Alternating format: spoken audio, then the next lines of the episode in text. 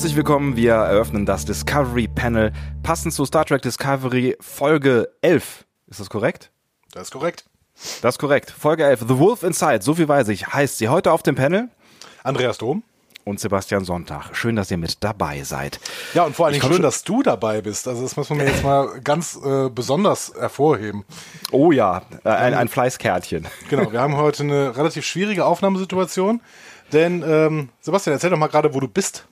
Ich bin in Dänemark und gucke jetzt, wenn es hell draußen wäre, würde ich äh, relativ direkt aufs Meer gucken. Ähm, mache also gerade eine kleine kurze Woche Januarurlaub und ähm, naja gut, ich meine, Star Trek Discovery läuft natürlich trotzdem und wir haben uns überlegt, wir schaffen das irgendwie. Ich habe jetzt ja so ein bisschen ähm, Studiotechnik. Ich mache gerade Anführungszeichen, das seht ihr nicht. aufgebaut ähm, und klinge deswegen jetzt so ein ganz klein bisschen anders als sonst. Ne? Ich sitze tatsächlich unter einer äh, selbstgemachten Konstruktion aus zwei ähm, Küchenbar-Hockern, sagt man da eigentlich Küch Küchenbar, Küchen also so höhere Küchenstühle ja, halt, ne? Stühle.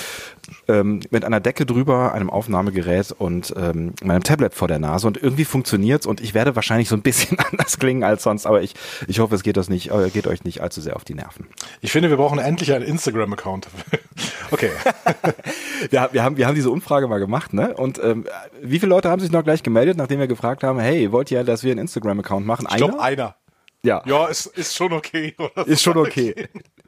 Aufgrund äh, von, von dieser enthusiastischen Rückmeldung haben wir erstmal davon abgesehen. Genau. Man muss ja auch nicht auf allen Medien äh, verfügbar sein. Ähm, aber jetzt sag mal, war das für dich so ein Unterschied, ähm, statt äh, im ähm, urbanen Köln plötzlich ähm, ähm, in der Pampa in Dänemark die eine Folge Star Trek Discovery zu sehen? Nimmt man Science Fiction dann anders wahr? du, ich meine, äh, in Dänemark ist ja vieles Science Fiction, was, äh, was, äh, nee, umgekehrt. Äh, in Dänemark passieren ja viele Dinge, die, die bei uns noch Science Fiction sind. Ähm, ich, ich bin ja ein ganz großer Fan vom bargeldlosen Bezahlen und ja kannst du tatsächlich beim Bäcker bargeldlos bezahlen. Das ist äh, für mich schon, also ne, für uns Deutsche ja völliger Science Fiction. Äh, bei uns im Rewe wissen die Kassierer ja manchmal nicht, was ihnen passiert, wenn man da so ein bargeldloses Zahlending irgendwo hinhält und es Piep macht und äh, man das keinen PIN eingibt. Und machst du das mit dem Handy oder machst du das mit der Karte? Nee, noch mit der Karte, aber mhm. Äh, das wäre natürlich der nächste Schritt, das dann wirklich auch mit dem RFID im Handy zu machen. Ich fände großartig. Ich weiß, es gibt ganz viele Freunde von Bargeld da draußen. Ich finde es nur lästig. Äh, deswegen, also ich bin ja im Land der Zukunft und habe Zukunft ähm, anders wahrgenommen, weiß ich so gar nicht so ganz genau. Wenn ich drüber nachdenke, dann fehlt natürlich so ein bisschen das Ritual, was sich jetzt nach elf Folgen Star Trek Discovery schon so ein bisschen eingestellt hat. Nämlich dieses, ähm, ich bin im Wohnzimmer und setze mich auf meine Couch, habe meine Anlage, die ich dann laut drehe und meinen Nachbarn damit nerve, damit dann auch irgendwie die Atmosphäre stimmt und äh, habe den schönen großen Fernseher und so. Ähm, hier also auch, also ne, so Ferien, Ferienhäuschen am äh, See hat, ist auch gut ausgestattet, hat auch einen äh, äh, ganz schicken Fernseher, aber es war natürlich schon so ein bisschen anders. Ähm, aber ehrlich gesagt war es dann auch irgendwie nach den ersten drei Minuten völlig egal, weil äh, wir haben wie immer nicht miteinander gesprochen, deswegen weißt du nicht, was ich denke und ich weiß nicht, was du denkst über diese Folge, aber ich kann zumindest mal so viel verraten, dass sie mich doch relativ schnell am Anfang reingezogen hat. Ja, das ist sehr gut. Das freut mich auf jeden Fall. das war schön. Vielleicht auch auf eine andere Art und Weise ähm, reingezogen als sonst. Aber da werden wir später noch mal ein bisschen drüber sprechen. Das Schöne ist ja, du musst ein paar auf ein paar Rituale verzichten, aber natürlich nicht auf das Ritual mit mir noch äh, eine ganz kurze Zeit über diese Folge sprechen zu können. Und, Richtig. Äh, da habe ich mich auch sehr gefreut, dass du mir dieses, dass du mir dieses Ritual nicht genommen hast. Und äh, wenn wir dann mit Ritualen weitermachen, dann starten wir einfach mit dem Feedback, das wir zwar in der letzten Folge nicht hatten, weil wir es ja so ein bisschen ausgelagert hatten, ähm, aber jetzt mal ein bisschen nachholen müssen, denn man muss wirklich mal euch ein Lob aussprechen. Die Diskussionen, die jetzt auf discoverypanel.de nach der letzten Folge aufgekommen sind, die waren ganz großes Damentennis. Also meine Güte, das hat mir, äh, hat mir so Freude gemacht. Auch vor allen Dingen, weil das sehr kritische Stimmen auch waren. Ne? Ja, ich meine, wir hatten euch ja auch so ein bisschen äh, aufgerufen, nachdem wir irgendwie glückstaumelnd ähm, durch die letzte Folge von, vom Discovery Panel geeiert sind und ja auch gesagt haben, so, äh, naja, vielleicht sind wir auch so gerade ein bisschen im Fanboy-Modus und es wäre auch ganz nett, wenn uns vielleicht hier der ein oder andere mal wieder runterholen äh, könnte, sofern es denn Anlass dazu gibt, uns runterzuholen. War es natürlich auch nicht schlecht, dass der ein oder andere vielleicht mal kurz einen kritischen Kommentar auch abgelassen hat. Genau. Vielleicht ähm, äh, starten wir aber trotzdem mal mit einem Kommentar, der nicht so kritisch war, der aber so ein bisschen in die Spekulation äh, eingestiegen ist. Äh, und zwar äh, der Christoph schreibt, ich habe in dieser Folge sehr auf Lorca geachtet und für mich scheint er mehr zu bezwecken. Ihr habt übersehen, dass er während äh, dem Gespräch mit Michael und seiner Nummer eins sie unterbricht, um offensichtlich äh, sie aufzuhalten, die Sprunglogbücher zu kontrollieren. Damit wäre sein Eingreifen im letzten Teil nämlich aufgeflogen. Ich denke nicht, dass er aus diesem Terrano-Universum stammt, aber auch nicht aus unserem alten. Das hatten wir ja auch schon beim letzten Mal so ein bisschen äh, erwähnt, ne? dass es vielleicht ja. möglich wäre, dass Lorca tatsächlich noch aus einem dritten Universum kommt. Hm? Ist auf jeden Fall nicht auszuschließen. Also es ist auch eine, eine Theorie, die ja, dann einiges erklären würde. Ne? Wir haben ja eben, äh, eben, schön, letzte Woche, fühlt sich an, als wäre es gestern gewesen, äh, letzte Woche schon, schon viel darüber ähm, gesprochen, welche Theorien bei Lorca denn funktionieren können, also welche denn noch logisch denkbar wären und ähm, ja, das wäre auf jeden Fall auch eine, mit der ich mich anfreunden könnte. Ja, wobei ich glaube, dass wir in dieser Folge vielleicht wieder einen Hinweis darauf bekommen haben, dass er tatsächlich aus dem Spiegeluniversum kommt. Aber da kommen wir dann ganz, ganz spät in dieser Folge zu, glaube ich. Genau, da kommen wir dann später zu, sollten wir uns auf jeden Fall irgendwo hintätowieren genau. lassen. Da kommen wir dann später zu. ja, genau. Ähm, auch der User André spekuliert übrigens auf discoverypanel.de äh, eifrig an Lorca rum. Und wie gesagt, das ist wirklich eine sehr spannende Diskussion. Schaut da mal rein. Äh, da kann man noch einiges mitnehmen. Was ich auch sehr, sehr spannend fand, war die Perspektive, die Nils mal eingebracht hat. Und es mhm. war eine sehr lange Perspektive, weil er sich offensichtlich auch sehr echauffiert hat über die Folge. Ähm, und ähm, das hat mir sehr gut gefallen. ähm, ich paraphrasiere mal ein bisschen. Also er schreibt erstmal, ihr wolltet Feedback, Feedback, ihr bekommt Feedback und kann sein, dass dabei mein Frust mit der Episode auch auf euch überspringt. Entschuldigt das bitte im Voraus. Mhm. Ähm, genau. Und er holt dann ganz doll aus und sagt so, ja, am Anfang hatten wir hier zwei äh, Women of Color, die die ranghöchsten Positionen haben. Und was haben wir jetzt? Die äh, Burnham ist ein bisschen aus dem Fokus geraten. Und äh, im Endeffekt ähm, ist das, äh, ja, geht es jetzt nur noch um Lorca und Lorca ist fürchterlich und Tyler ist auch fürchterlich und das ist alles ganz schrecklich. Ähm, da würde ich erstmal sagen, ich finde gar nicht, dass Burnham aus dem Fokus geraten ist. Ähm, die ist vielleicht nicht mehr unbedingt Handlungsträgerin, weil sie ganz viel reagiert, wobei das ja. in, der, in, der, neuesten Folge eventuell auch ein bisschen passé ist. Aber ja, genau. ähm, trotzdem glaube ich, dass hier weiterhin ihre Geschichte erzählt wird. Und äh, nach der neuesten Folge würde ich sagen, sogar noch mehr. Denn ich mhm. sehe hier, ich werde dieses Wort noch zwei, dreimal in diesem Podcast benutzen, das könnte ich jetzt schon mal an. Ich sehe hier so ein bisschen eine Art Gamechanger-Folge in mhm. dieser Woche. Genau. Das, äh, das ist ganz spannend, ähm, dass du das ansprichst. Das ist natürlich so jetzt, jetzt Nils äh, äh, ein klein bisschen unfair gegenüber, weil er die letzte Folge noch nicht gesehen hat, als er das geschrieben hat. Aber mhm, spätestens nach der äh, Folge ähm, würde ich der ganzen Geschichte auch ähm, nicht so ganz zustimmen. Aber wenn ich mir jetzt auch mal nur die letzte Folge betrachte, dann es ist natürlich ein bisschen schwierig, ne, mit, mit Michael in äh, der Hauptperspektive und es wird dann halt nicht nur über sie erzählt, weil es gibt ja dann auch einfach Stränge, die, wo sie nicht dabei ist und da gerät sie dann schon das ein oder andere Mal nicht mehr so ganz in den Fokus. Und ich habe auch schon das Gefühl, so die, die letzten beiden Folgen gerade, ähm, also nicht mit der von äh, gestern äh, quasi, die waren jetzt nicht unbedingt totale Michael-Folgen. Also da hat sie nicht vollständig im Fokus. Ja, gestanden. aber es, aber es wird hier Tyler äh, sehr stark thematisiert und Tyler ist wichtig für Burnhams Entwicklung. Deswegen würde ich weiterhin sagen, also wir müssen der ähm, Serie auch zugute halten, dass sie versucht auch ähm, nachvollziehbare Charakterentwicklung zu betreiben und dafür braucht man halt auch ein bisschen die Beziehung, äh, mit denen Burnham dann umgehen muss. Hm. Dementsprechend. Und wir haben ja, ja. ja, wir haben ja auch relativ häufig darüber gesprochen, ähm, dass wir noch nicht so viele Leute von dem Schiff äh, kennen oder noch nicht alle äh, Brückencrew-Mitglieder zum Beispiel. Und ähm, ich glaube, das liegt halt auch letztlich daran, dass Michael sie nicht kennt. Ne? Also wir kennen ähm, primär die Leute, mit denen Michael äh, was was zu tun hat auf dem Schiff und daran merkt man dann vielleicht auch wieder ein Stück weit, dass die Serie sich schon um sie dreht. Ja, die andere, den anderen Fokus, den der Nils setzt, ist ähm, die, die erste schwule Beset äh, Beziehung in Star Trek und ähm, er ähm, sagt ja auch, ja, wir erwähnen ja immer, dass es so ein bisschen ganz casual nebenbei äh, eingeführt mhm. wurde. Ähm, und im Endeffekt ist da jetzt einer gestorben und einer liegt im Koma.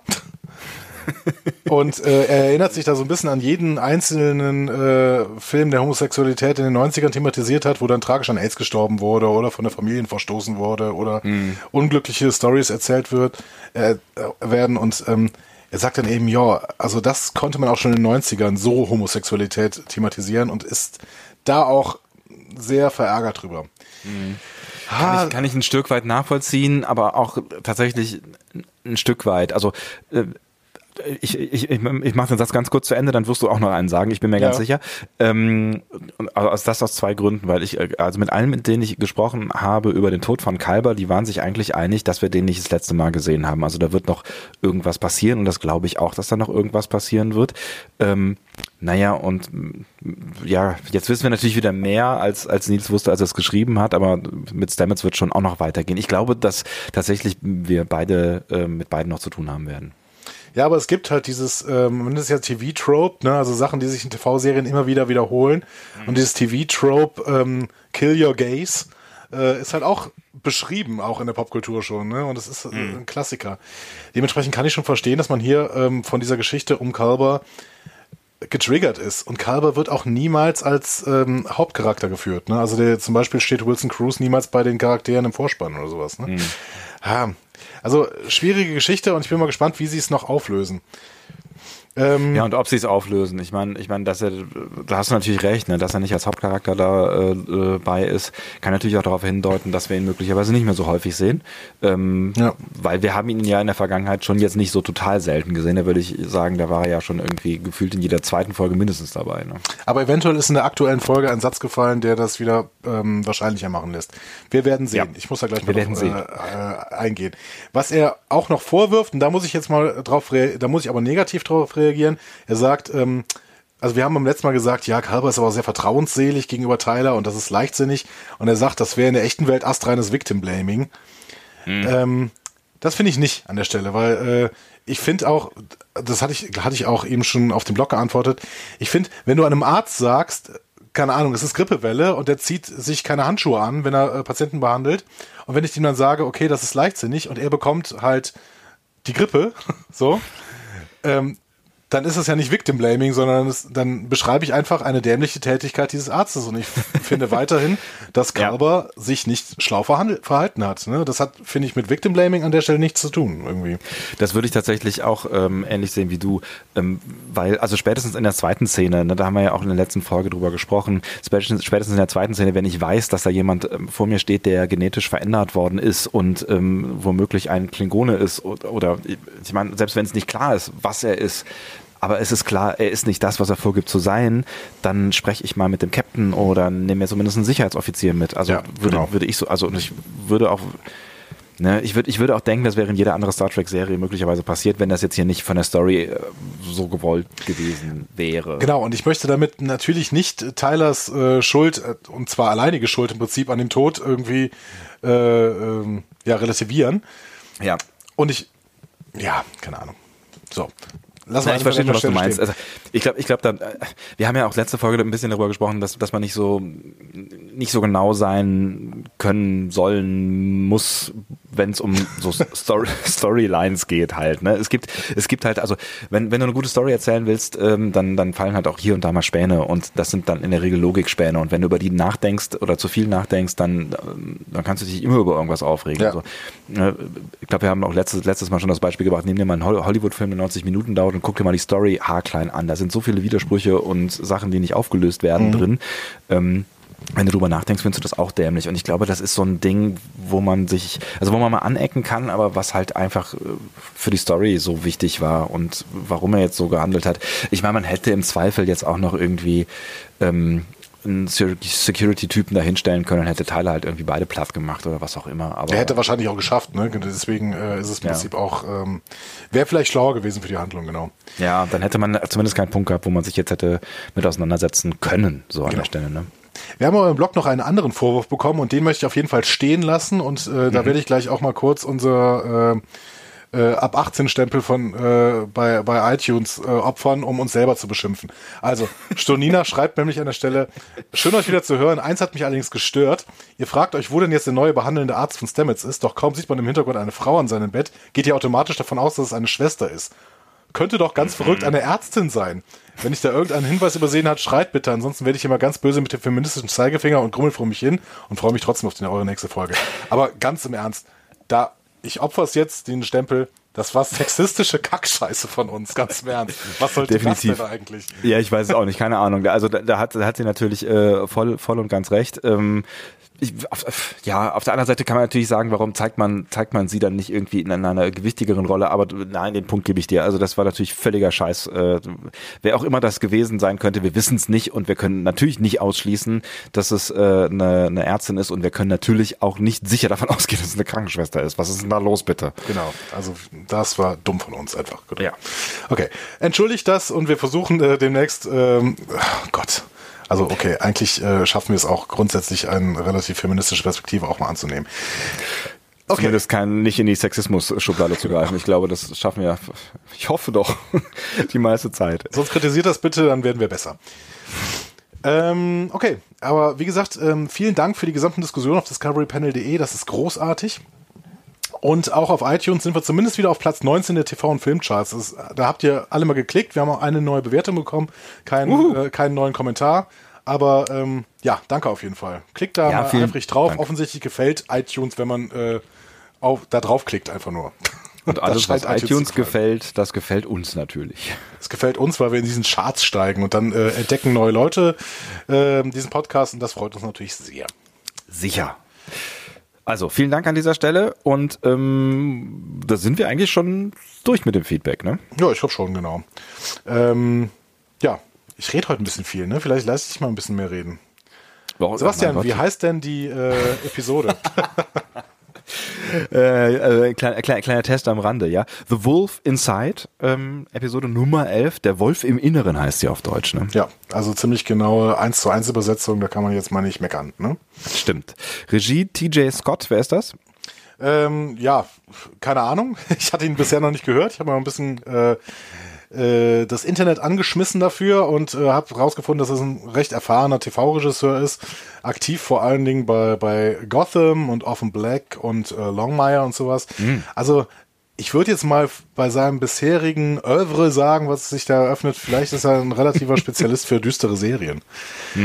Ja, wobei Orphan Black, da kann man natürlich drüber streiten. Also die hat, die hat, äh, ich habe ich hab sie tatsächlich ganz gerne geguckt, obwohl ich die Handlung so ein bisschen flach fand, aber düster ist sie jetzt nicht unbedingt und hat auch so ein bisschen, ja, so ein bisschen was Slapstickiges irgendwie. Ja? Okay.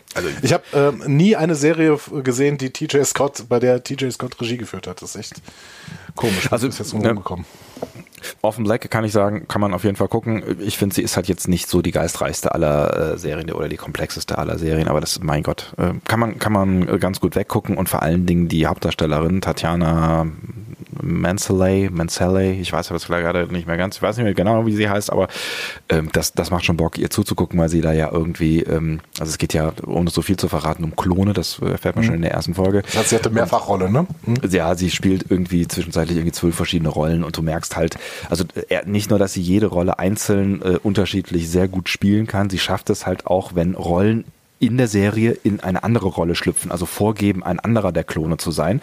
Und dann merkst du, dass sie quasi beide Klone gleichzeitig spielt. Also sie spielt, wie der eine Klon den anderen spielt. Und das finde ich, äh, also da habe ich wirklich das ein oder andere Mal den Hut gezogen.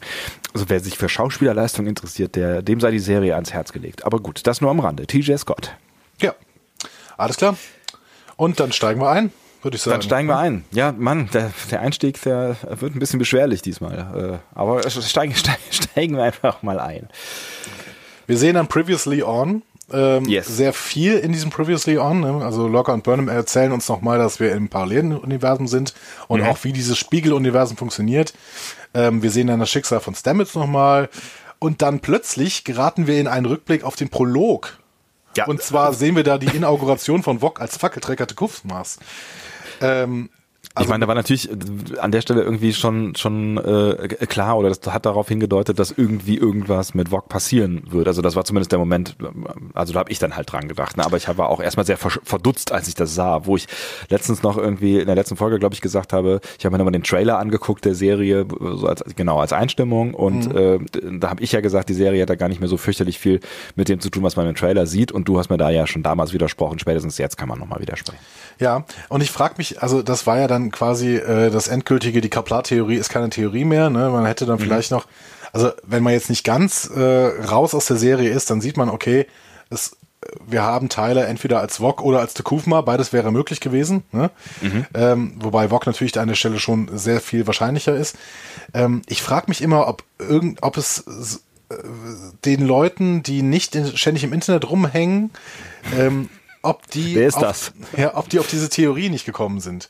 Also das, mein Problem ist, dass ich da quasi in der totalen Blase hänge und im Prinzip nur mit Leuten zu tun habe, die ähm, ja, die entweder unsere Podcast hören oder halt auch ständig im Netz rumhängen. Deswegen, ja, keine Ahnung. Meinst du, die haben das quasi nochmal so als Hilfestellung hinten drauf gehauen, so quasi, so für alle Leute, die es nicht verstanden haben, jetzt zeigen wir euch äh, im Vorspann nochmal ganz genau, was jetzt da gerade passiert ist oder passieren wird.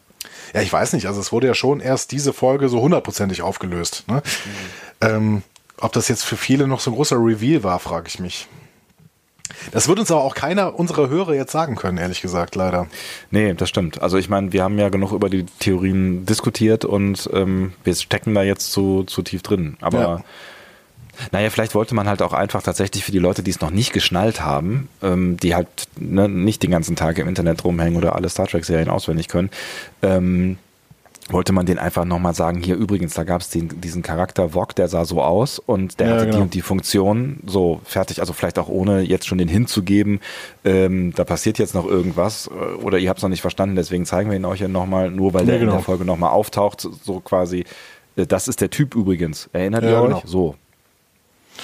Ja, wäre wär interessant. Also ich glaube, dann äh, hätte die Serie fast noch mehr Spaß gemacht, wenn man das Ganze irgendwie nicht mitmachen würde. Andererseits geht einem natürlich auch viel verloren mit diesen ganzen Spekulationen, die man sonst nur machen kann. Ne? Ja, eben Quatsch. Das macht viel mehr Spaß. So ein Quatsch. Viel. Ach, nee. Stell dir mal vor, wir hätten das jetzt alles erst geschnitten. Was ist denn das für ein Scheiß? Nee. ja, aber Lost habe ich damals fast ohne Internet geguckt. Das hat auch Spaß gemacht. Okay, wir sehen aber danach. Ich sag nichts dazu noch. Wir sehen danach äh, folgen dann äh, noch ein paar von Tylers Flashbacks, auch im Zusammenhang direkt nach äh, Vog. Auch das ist natürlich schon ein gewisser Hint. Mhm. Ähm, wir sehen dann auch Kalbers Entdeckung seiner Identität und den Mord an Kalber und schließlich mhm. auch, dass die Defiant eben so eine Perspektive für die Discovery Crew sein kann. Ne? Und ähm, ja. dass Burnham ähm, Connor umgebracht hat, der ihr an den Kragen wollte. Also wir sehen quasi nochmal alles. Hm? Ja, alles, alles, wirklich alles, was wichtig gewesen ist in der letzten Folge plus X, ähm, sieht man nochmal. Auch relativ, ne, du hast eben schon gesagt, relativ lang, also irgendwie Minute 30 oder zwei Minuten oder sowas, keine Ahnung, relativ lang, ne? Ja, genau. Ähm, ja, und dann starten wir quasi in die Folge rein. Die Folge beginnt, finde ich, so ein bisschen wie so ein Horrorfilm mit so einer langsamen Fahrt durch den Weltraum in die Discovery hinein, aber auch nicht, nicht auf die Brücke sondern so, sondern in so einen wartungsbedürftigen Teil der Discovery, wo das Licht so ein bisschen flackert und eine Technikerin gerade daran arbeitet, vielleicht diese, diese Stromstörung irgendwie hinzukriegen. Mhm. Und ähm, diese Technikerin hört, Technikerin hört dann irgendwann diesen diesen Satz, the forest, the forest is dark, but I, but I can see him through the trees. Und ja, sie, ja, genau. Ja, sie findet dann Stamets, ne, der den toten also, Kalber im Arm hält. Aber dann tatsächlich äh, auf der, ich, ich habe da so einen Moment überlegt, auf welchem Schiff wir jetzt, also auf welcher Discovery wir jetzt sind, wobei man es ja von außen gesehen hat. Ne? Aber ich hatte kurz gedacht, vielleicht sind wir jetzt in der echten Discovery, also in der äh, anderen äh, echten quasi Parallelwelt, äh, Spiegelwelt Discovery in der echten Welt. Ähm, ja, aber das hat sich dann ja relativ schnell aufgelöst. Ich bin sehr gespannt, ob wir und wann wir ähm, vielleicht diese Spiegel-Discovery noch zu Gesicht bekommen werden. Ja, ist echt spannend, was äh, Captain Killy alles im, äh, im normalen Alpha-Quadranten gerade anrichtet. Ne? Will man gar nicht drüber nachdenken. Nee, genau. Aber ähm, was sagst du denn zu diesem Spruch? The forest is dark, but I can see him through the trees. Also ehrlich gesagt habe ich da noch irgendwie, äh, na, er hat ja die ganze Zeit irgendwie mit mit mit mit äh, Forrest und so weiter, er hat ja viel solche Sprüche irgendwie ähm, äh, rausgehauen. Es kann im Zweifel natürlich wieder auf Tyler hindeuten, so, ne? Also so von wegen Erkenntnis. Ähm, jetzt, wo ich die Folge gesehen habe, kannst du natürlich auch auf äh, sein Spiegel-Ich äh, hinweisen, mhm. das wir ja später noch zu Gesicht bekommen. Aber so richtig schlau geworden bin ich in dem Moment, als ich es gesehen habe, aus dem Spruch nicht. Ja. Also ich habe irgendwie gedacht, okay, das ist ja quasi das Gegenteil von ich sehe den Wald vor lauter Bäumen nicht. ne? ähm, ja, also ich, ich, kann alles sehen, so, äh, obwohl es ja. dunkel ist. Aber wenn man jetzt das Sprichwort umdreht, kommt man bei der Aussage dazu, alle Anzeichen sind völlig klar und deswegen verstehe ich jetzt auch alles. Hm. Ähm, ja, keine Ahnung. Also äh, vielleicht ist es auch gar keine Metapher und es deutet wirklich auf diese, diese äh, Bäume hin, die er, durch die er später auch läuft. Ähm, Oder es hat was mit seinem, seinem Geisteszustand zu tun. Vielleicht ist er jetzt einfach irgendwie in einem Zustand, ähm, wo er halt durch, durch sämtliche Dickichte hindurchschauen kann. Also alles sieht, alles klar für ihn wird quasi. Das könnte, kann er natürlich auch beschreiben. Da kannst du halt nur nicht mehr klar formulieren, was ein bisschen schade ist. Oder es hat alles einfach überhaupt keine Bedeutung und er könnte auch Kochrezepte aufzählen, äh, aber das äh, würde sich ein bisschen bescheuerter anhören. Stimmt. Auch das ist möglich, ne? Auch das ist möglich. Ich würde es auch nicht ausschließen. Okay, wir wechseln dann auf die ISS Shenzhou und die wird mhm. ebenfalls eingeführt mit so einem schönen Schwenk durch den Weltraum und dann aber in Burnhams Quartier rein. Mhm. Und ähm, Burnham struggelt so ein bisschen mit der Rolle, die sie in diesem Universum spielen muss. Also sie, dass sie sich von diesem Sklaven Saru waschen lassen muss oder Exekutionen befehlen muss. Und sie hat irgendwie Angst, dass ihr Verhalten ihre reale Persönlichkeit verdrängt und hält nur Tank, äh, äh, Tyler hält sie so ein bisschen für den Anker in der, in der guten Welt. Und mhm. er, er bestätigt das dann auch und er sagt, ich halte dich auch für meine alte Leine, so ein bisschen. Wie, hm? wie fandst du die Szene? Ähm, richtig stark. Also ich fand, das war so eine, also ich, philosophisch vor allen Dingen wieder stark. Ne? Also Burnham denkt so ein Stück weit, ähm, dass in jedem Wesen halt so ein Schläfer hockt, ne? also in jedem Wesen. Mhm. Und äh, durch die richtigen Trigger wird dieser, dieser Schläfer eben aktiviert und zeigt seine böse Seite. Das ist natürlich so eine, so eine Anthropologie, die finde ich super interessant ist. Äh, ich weiß nicht, ob ich jetzt hier schon wieder ausholen sollte. Ich tue es einfach. Äh, also einerseits natürlich mit Tyler ist es eine beeindruckende Rede, ne? weil Tyler eben genau diese, dieser Schläfer ist, der durch den mhm. richtigen Trigger aktiviert wird. Ne? Aber andererseits sagt Burnham damit ja so ein bisschen, ähm, wenn, dass die Menschen potenziell durch so eine Wendung in der Geschichte eventuell dazu kommen, ihre schlechten Seiten auszuleben und die Welt des Spiegeluniversums zu erschaffen. Mhm. Und damit sagt sie, dass diese Seiten dann ja auch in allen Menschen des normalen Universums stecken und äh, das halt nur vom Umfeld irgendwie getriggert wird.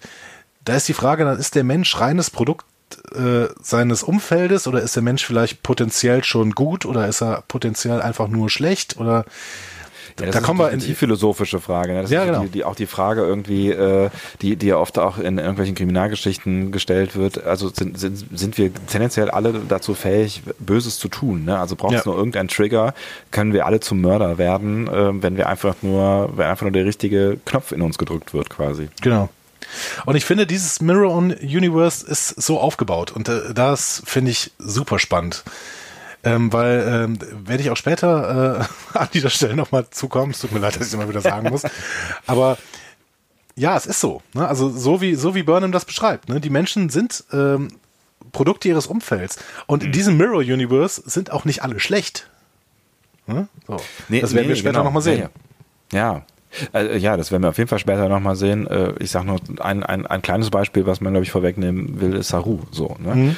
Ähm, ich fand die, fand die Szene total intens, wie ist denn das deutsche Wort? Intensiv, also selbst total war nicht so weit irgendwie. ähm, war nicht so weit, nee genau. Wow, Mensch, er kann es noch.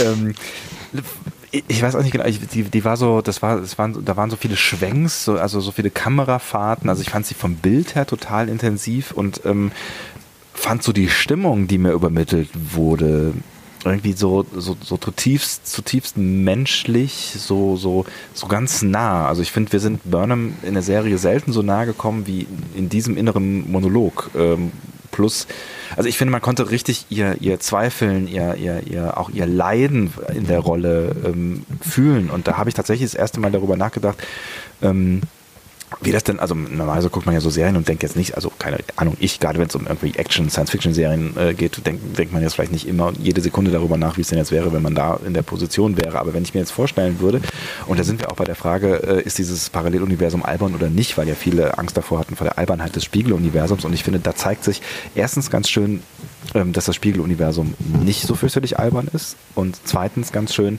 ähm, wie beschissen die Situation eigentlich für, für Burnham ist. Und ich finde, das kommt in dieser Szene total intensiv rüber. Total. Und ähm, ich finde, das mussten wir auch im Hinterkopf haben, dass sie hier ihre absolut menschliche Seite zeigt. Sie zeigt auch ihre verletzliche Seite. Das ist natürlich darum, damit auch unterstützt, dass äh, hier äh, schlauerweise es gewählt worden ist, dass sie eben auch nicht so besonders viel anhat. Ne? Mhm. Was jetzt nicht irgendwie sexuell aufgeladen wirkt, sondern eben verletzlich. Ne? Also sie, mhm. sie äh, sie, sie steht da und, und ähm, lässt sich auch von diesem, von diesem äh, Sklaven Saru waschen und wirkt an dem Moment so klein, obwohl sie, obwohl sie der Captain ist. Ne? Mhm. So. Und, sie und wirkt verletzlich halt klein so ein, und richtig menschlich, ja. Mhm. Ja, absolut. Vor allen Dingen halt auch so der, der, der böse, böse Captain da, ne? Und da, genau. da ist es ein schöner, ein schöner Widerspruch irgendwie. Ja. ja, fand ich eine, fand ich eine sehr, sehr starke Szene und das gleich zum Einstieg, das hat mir sehr gut gefallen. Genau. Sie liegt dann ja, ähm, also ich habe ich hab diese Szene mal ein bisschen aufgeteilt, weil es auch alles sehr lange Szenen sind. Ne? Das ist auch ja. äh, eine ähm, Eigentümlichkeit dieser Folge. Das hat man in Discovery auch bis jetzt noch nicht so. Ähm, Sklaven Saru überrascht dann ähm, Burnham und Tyler im Bett. Mhm. Und Burnham wechselt sofort in die Spiegeluniversumspersönlichkeit und bittet dann erstmal äh, Tyler raus ne, und sagt, kümmere dich um meinen Gefangenen. Und ähm, ja, bittet dann auch Saru raus, nennt ihn aber dann an der Stelle auch Saru. Ne? Mhm, weil und vorher haben wir erfahren, dass ähm, Sklaven keine Namen haben ja. und ähm, äh, deswegen sagt der Sklave Saru auch äh, seinen Namen ihr nicht. Genau. Und ähm, sie bringt ja mit, damit, dass sie ihn beim Namen nennt, so ein Stück weit den Humanismus des normalen Universums dann auch in das Spiegeluniversum. Ne? Also sie zeigt mhm. ja wirklich nochmal und nochmal unterstützt, das ist ihre menschliche Seite, die da gerade in den Fokus gesetzt wird. Ne? Mhm. So. Ja, ja. Ähm, Genau. Und äh, als sie die äh, Besucher dann herausgegeben hat, ruft die Discovery und äh, Tilly übergibt aber sofort an den normalen Saru, mhm. der sie einerseits nach Burnhams Status ähm, erkundigt und gleichzeitig aber die Existenz von Kelpianern an Bord fragt. Ne? Ja. Ja, äh, unterlügt sie ja, ne? Finde ich, finde ich, finde ich eine also eigentlich lügen beide beide an. Das ist eigentlich auch eine ganz äh, spannende Szene, weil Saru erzählt an der Stelle nichts über äh, Kalber und äh, Stamets mhm. und ähm, sie erzählt an der Stelle nichts über äh, den Sklaven Saru. Ähm, verstehst du beide, beide Gründe, ja. warum beide Absolut. nichts gesagt haben. Das Absolut. ist nachvollziehbar. Ne? Beide in irgendeiner Weise Notlügen aus Freundschaft heraus. Ne? Mhm. Ähm, mag man jetzt nicht durch jede Ethik unterstützen, dass das gut ist, aber es, es wirkte in diesem, auch die, in diesem Moment wirkten das wieder wie, wie menschliche Lügen. Ne? Also beiden hätte ja auch, beiden hätte es ja auch egal sein können und sagen, oh, die, die hauen beide raus ne? und bringen sich damit gegenseitig in so miese Situationen im Endeffekt. Mhm. Ähm, nee, aber sie Wobei, wollen, wo, ja. wollen den jeweils ja, wo, anderen schützen. Hm? Genau, und, und, und Saru dann als, als ähm, Acting Captain natürlich auch ein Stück weit die Mission. Ne? Also bei ihm ist es ja, vielleicht noch klar. so ein bisschen das auch ein offizieller dazu. Grund äh, irgendwie mit, mit dahinter, ja. ja. Fand, äh, fand ich aber auch, also mh, was ich auch irgendwie ganz stark fand oder wo ich zumindest drüber nachgedacht habe, ähm, ist äh, da an der Stelle nochmal über die Beziehung zwischen Saru und ähm, Michael, weil die ja eigentlich nicht die beste war und ähm, in der Folge und auch schon in diesen, diesen Anfangsszenen, also mit dem Sklaven Saru und dann auch mit diesem Gespräch mit Saru, und das, das finde ich, das kommt auch an ein, zwei Stellen nochmal durch später, ähm, hat man das Gefühl, die sind sich irgendwie näher als früher. Glaubst du, da ist irgendwas passiert? Ich, nee, aber ich habe es auch nicht so wahrgenommen wie du. Also ich habe das mhm. schon bei, bei Saru und Michael immer so wahrgenommen, dass sie sich eigentlich schon relativ nah sind. Ähm, denn also diese Enttäuschung, die teilweise in Saru lag, die kommt ja nicht, wenn, wenn einem, wenn die sich total egal sind. Hm? Ja, stimmt schon. Die Enttäuschung kam ja auch so ein Stück weit durch Eifersucht und, und ja, aber ja. auch dadurch, dass sie sich eben wichtig sind. Ne? Weil du bist ja nicht enttäuscht von jemandem, der dir egal ist, sondern du bist maximal ja, enttäuscht von jemandem, der dir eben wichtig ist. Ja, ja, ja, ja stimmt schon. Ja. Ja, also und, und ich merke gerade, ich merke gerade ehrlich gesagt von unserem Gespräch schon, dass wir so ein bisschen die Stimmung der Folge aufnehmen. Ne? Das ist ein bisschen, ähm, es ist sehr, sehr düster, sehr, sehr verletzlich und sehr, sehr traurig, finde ich, mhm. ähm, die, die, die ganze Stimmung. Ne? Ja, vor allen Dingen, vor allen Dingen halt so diese, diese ganze Einführungsgeschichte. Also ich finde echt so diese, diese ersten Minuten in dieser Folge extrem stark. Klar, das zieht sich noch weiter, ähm, logischerweise. Mhm. Aber ich finde finde gerade so diese ersten, die ersten Minuten sehr intensiv. Ja, und es geht dann ja noch weiter, ne? Tilly macht äh, Saru auf der Discovery dann Vorwürfe, dass er eben Burnham nicht von Kalber erzählt hat. Weil, ja, Tilly, genau. weil Tilly sagt, aber sie hatten Recht darauf, das war ihr Freund. Ne? Gut, die, Posi die, die ähm, äh, Verbindung hatte ich jetzt noch nicht gesehen, dass Kalber und ähm, Burnham irgendwie, ich glaube, die hatten bis jetzt noch keine einzige Szene miteinander, glaube ich, ne? Ja, stimmt, ja. Aber gut, die haben wir dann einfach nicht gesehen. Das ist natürlich ein bisschen ja. schade, aber gut. Ähm, Beide sind äh, aber auch, also Tilly und Saru, sind auch sehr besorgt über Stamets Zustand. Ne? Mhm. Und ähm, Dann kommt wieder Tilly raus, die sich wirklich hier ähm, nochmal besonders beweist als, als schlaue Denkerin, aber gleichzeitig auch als jemand, der auch ähm, innerhalb einer Kommandostruktur Leute überzeugen kann. Ne? Also sie hält ähm, Stamets Gehirnstruktur für so verändert, dass man äh, von einer veränderten Identität sprechen müsste. Sie sagt eben, das war nicht Stamets, der hier Kalber vermeintlich umgebracht hat. Ne? Mhm. Und überredet dann Saru, die Behandlung Stamets in ihre Hände und in die Hände des Sporenantriebs zu verlagern. Ne? Und das, das macht sie ja doch relativ geschickt. Ähm, und da habe ich mich tatsächlich auch, auch gewundert, dann auch noch in der, in der nächsten Szene mit ihr, aber da sprechen wir vielleicht dann an der Stelle drüber, weil ähm, ich, also ich, mich hat sie tatsächlich so ein bisschen äh, gewundert. Also wir wissen ja, dass, dass Tilly da durchaus die Fähigkeit hat, mit ihren Worten zu versuchen, Menschen zu überzeugen. Aber ich finde, vielleicht ist sie auch so ein bisschen tougher geworden. Aber lass uns da später vielleicht noch drüber reden. Ja, die entwickelt sich auf jeden Fall. Mhm. Ne? Ähm, ich habe die Logik nicht ganz verstanden, ehrlich gesagt. Also die, die, mhm. die Logik dieses Verfahrens. Also sie will ihn jetzt wieder zu den Sporen bringen und ihn damit heilen. Mhm. Ja, Vielleicht, ich habe es auch nicht so 100% erzählt. Es hat ja irgendwas mit den weißen, mit der weißen Gehirnmasse zu tun und der Aktivität, die irgendwie ein ähnliches Muster hatte wie im Gormaganda. Also da hat man diese roten Dinger gesehen und. Nee, der Gormaganda war nochmal der Weltraumwahl und. Äh, wie, warum sagst du jetzt mal Gormaganda? Taligran, ich sage jedes Mal Gormaganda. Ähm, beim Taligraden das, äh, hat man ja irgendwie diese beiden Gehirnstrukturen gesehen und ähm, irgendwas sollte sich von irgendwas trennen und irgendwie so habe ich es verstanden. Aber ja. ich habe es nicht hundertprozentig auch nicht gecheckt. Das war auch ein bisschen Tech-Bubble zwischendurch, ne? Und, genau. Äh, ja. Das haben wir nachher noch mal ein bisschen mehr. Ähm, ähm, ja, genau. Also habe ich es auch nicht ganz verstanden. Aber gut. Ähm, gehen wir vorher noch mal auf die Brücke der äh, Shenzhou. Mhm. Da meldet sich nämlich das imperiale Flaggschiff. Mhm. Da habe ich mich überlegt, okay, das imperiale Flaggschiff. Ähm, Heißt das, das ist das Schiff, auf dem die Imperatorin ist? Eigentlich nicht, oder? Dann wäre es ja die Defiant gewesen. Oder so, ist es nicht ja. die Defiant?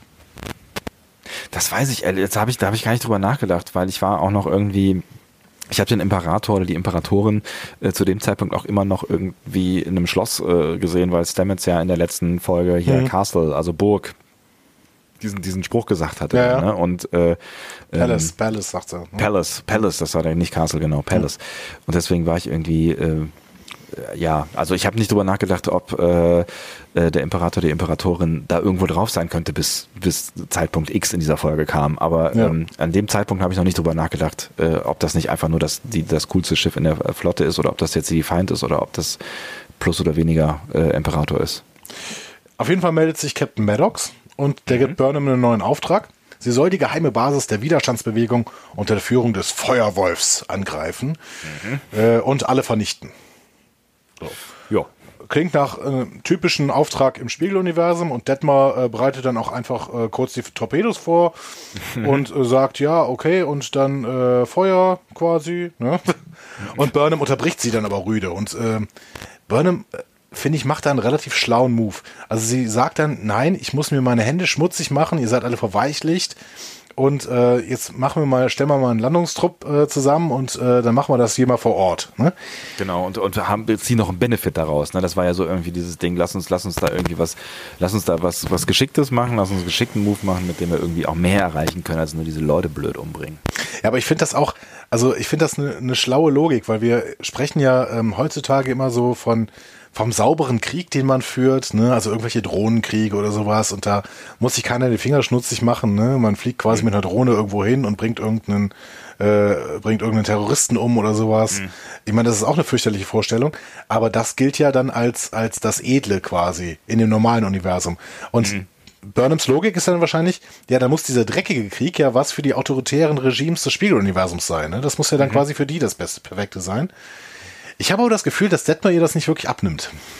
Ja, sie guckt am Anfang so, ne? Also mhm. sie, also sie ist, sie ist skeptisch und sie, sie bleibt, glaube ich, auch noch eine Weile skeptisch, ähm, ja. weil sie einfach diese Handlung nicht rafft, weil vermutlich ja auch die andere Michael ähm, das deutlich anders gehandhabt hätte. Ja. Detmar ist einfach so ein, so ein ganz typischer Offizier, der so ein bisschen, ja, der, der halt voll in der Logik des Imperiums aufgeht, ne? Also die. Mhm. Ja, ja, genau. Ja. Okay.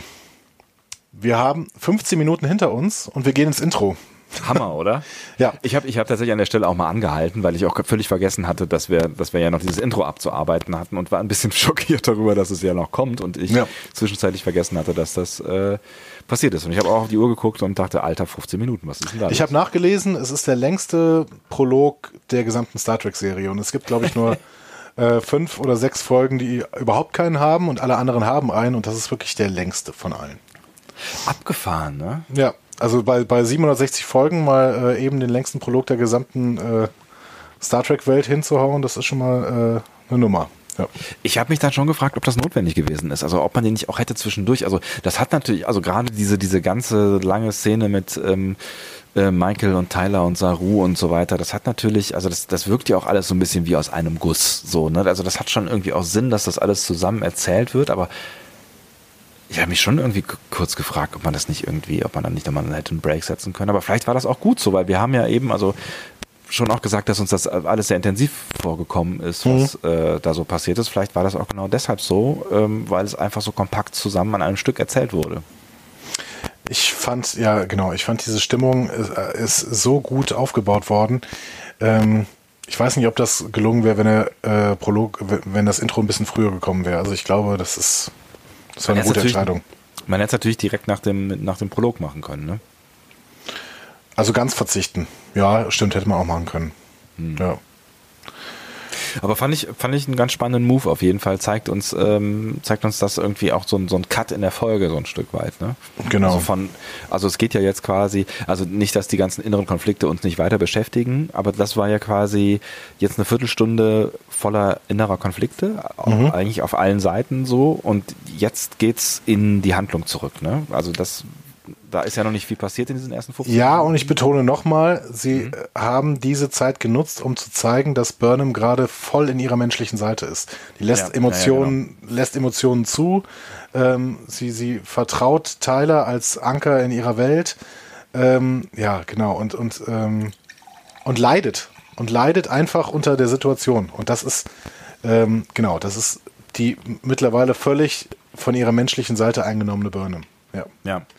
Ich betone das natürlich so, weil, das, weil ich glaube, dass das später anders ist. Ähm, genau, da müssen wir den Ja. Moment richtig abpassen. Genau, also da, ja, also das, das wird sich sicherlich äh, ändern und wir werden den Moment finden, ich bin mir sicher. Ja. Ähm, wir sehen dann nach diesem Intro, dass Burnham mit diesem völlig fertigen Lorca in der Folterkammer spricht. Äh, der ist, der ist wirklich sehr gezeichnet von der Folter. Ist- ja. Ne? Hängt da mehr oder weniger in den Seilen und ähm, sie beharrt darauf, keinen Torpedoangriff durchzuführen. Das würde Lorca nämlich trotzdem unterstützen. Er sagt, ey, das musst du machen, du spielst hier deine Rolle. Und sie sagt, nein, erstens, wenn ich dabei draufgehe, mein Gott, ich will nicht, dass hier äh, 700 Leute für mich draufgehen, nur um mein Leben zu schützen. Also klassisch Utilitarismus. Ne? Das, Die ganzen Leben sind mehr wert als ihres. Punkt. Ne? So. Auch wenn sie eben die Befehlsverweigerung, äh, wenn, da, wenn sie damit ihr Leben aufs Spiel setzt. Und die Mission äh, der Discovery und vielleicht den Krieg im äh, Paralleluniversum, also das ist das, ne, diese utilitaristische Sicht hat auch, äh, ja, hat so ein paar Fallstricke im Zweifel. Ne? Also du weißt Ja, im Zweifel schon, genau, äh, ob, ob da nicht noch mehr Leute draufgehen, dadurch, dass ähm, du so handelst, wie du handelst. Aber naja, gut.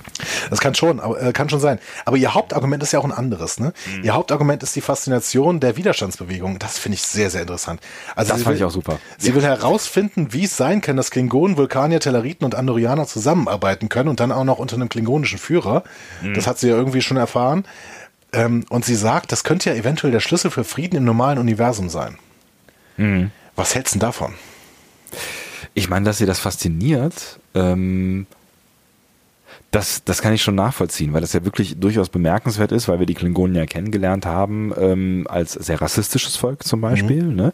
Ähm, und da ist es in, in, im Originaluniversum ja in, in der Situation, in der wir uns da befinden, relativ undenkbar, dass die irgendwelche Pakte ähm, schließen mit Ja. irgendwelchen anderen Rassen, so für mich. Und schon, ne, und wenn der die Vulkanier daneben stellst, die Vulkanier würden nie mit so einer emotional handelnden Spezies wie den Klingonen irgendwie einen Pakt eingehen. Ähm, also kann ich, kann ich das schon nachvollziehen, dass sie irgendwie denkt, wie crazy das ist.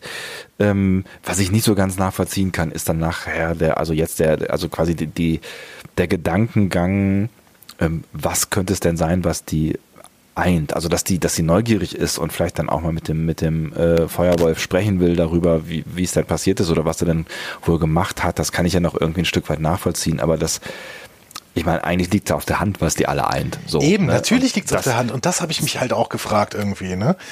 Ähm, du, du hast, du bist gerade Teil eines faschistoiden, riesigen Imperiums. Was erwartest du denn, was die anderen Spezies machen?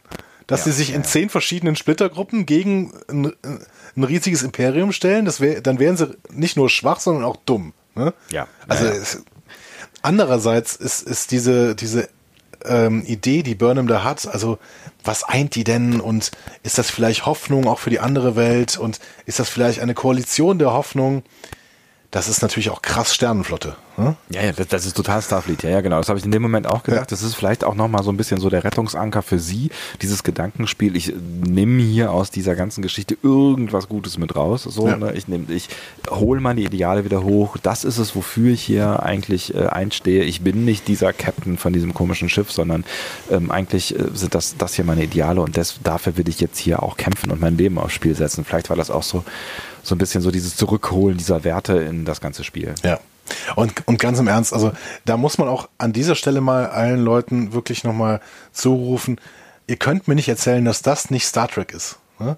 Also aus dieser Szene hat, finde ich, so Star Trek rausgebrüllt. Ne? Mm, dieses, dieses positive, zukunftsgewandte, hoff, hand, äh, hoffnungsvolle nur weil Lorca das nicht macht, sollten wir halt nicht vergessen, dass wir uns im Star Trek-Kosmos befinden. Und das ist Star mhm. Trek. Und diese Hoffnung, die Burnham da ausdrückt, ist Star Trek pur. Ne?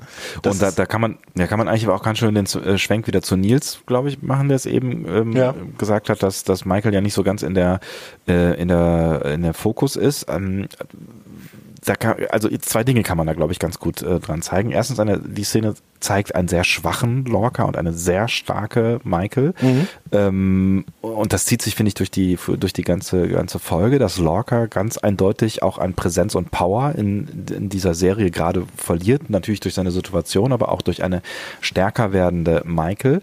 Und ja. zweitens, ähm, kann man da, glaube ich, nochmal ganz gut mit begründen, dass die Serie sich um Michael dreht. Das macht sie auch ein Stück weit zur, zur Star Trek-Serie, weil ähm, Michael schon sehr stark Sternflotte und auch diesen inneren Konflikt, äh, den, den die Sternflotte, glaube ich, auch ständig mit allen Spezies austrägt, in sich ein Stück weit vereint und ja. äh, jetzt, vielleicht auch speziell jetzt gerade auch in dieser Situation, in der sie sich gerade befindet. Absolut.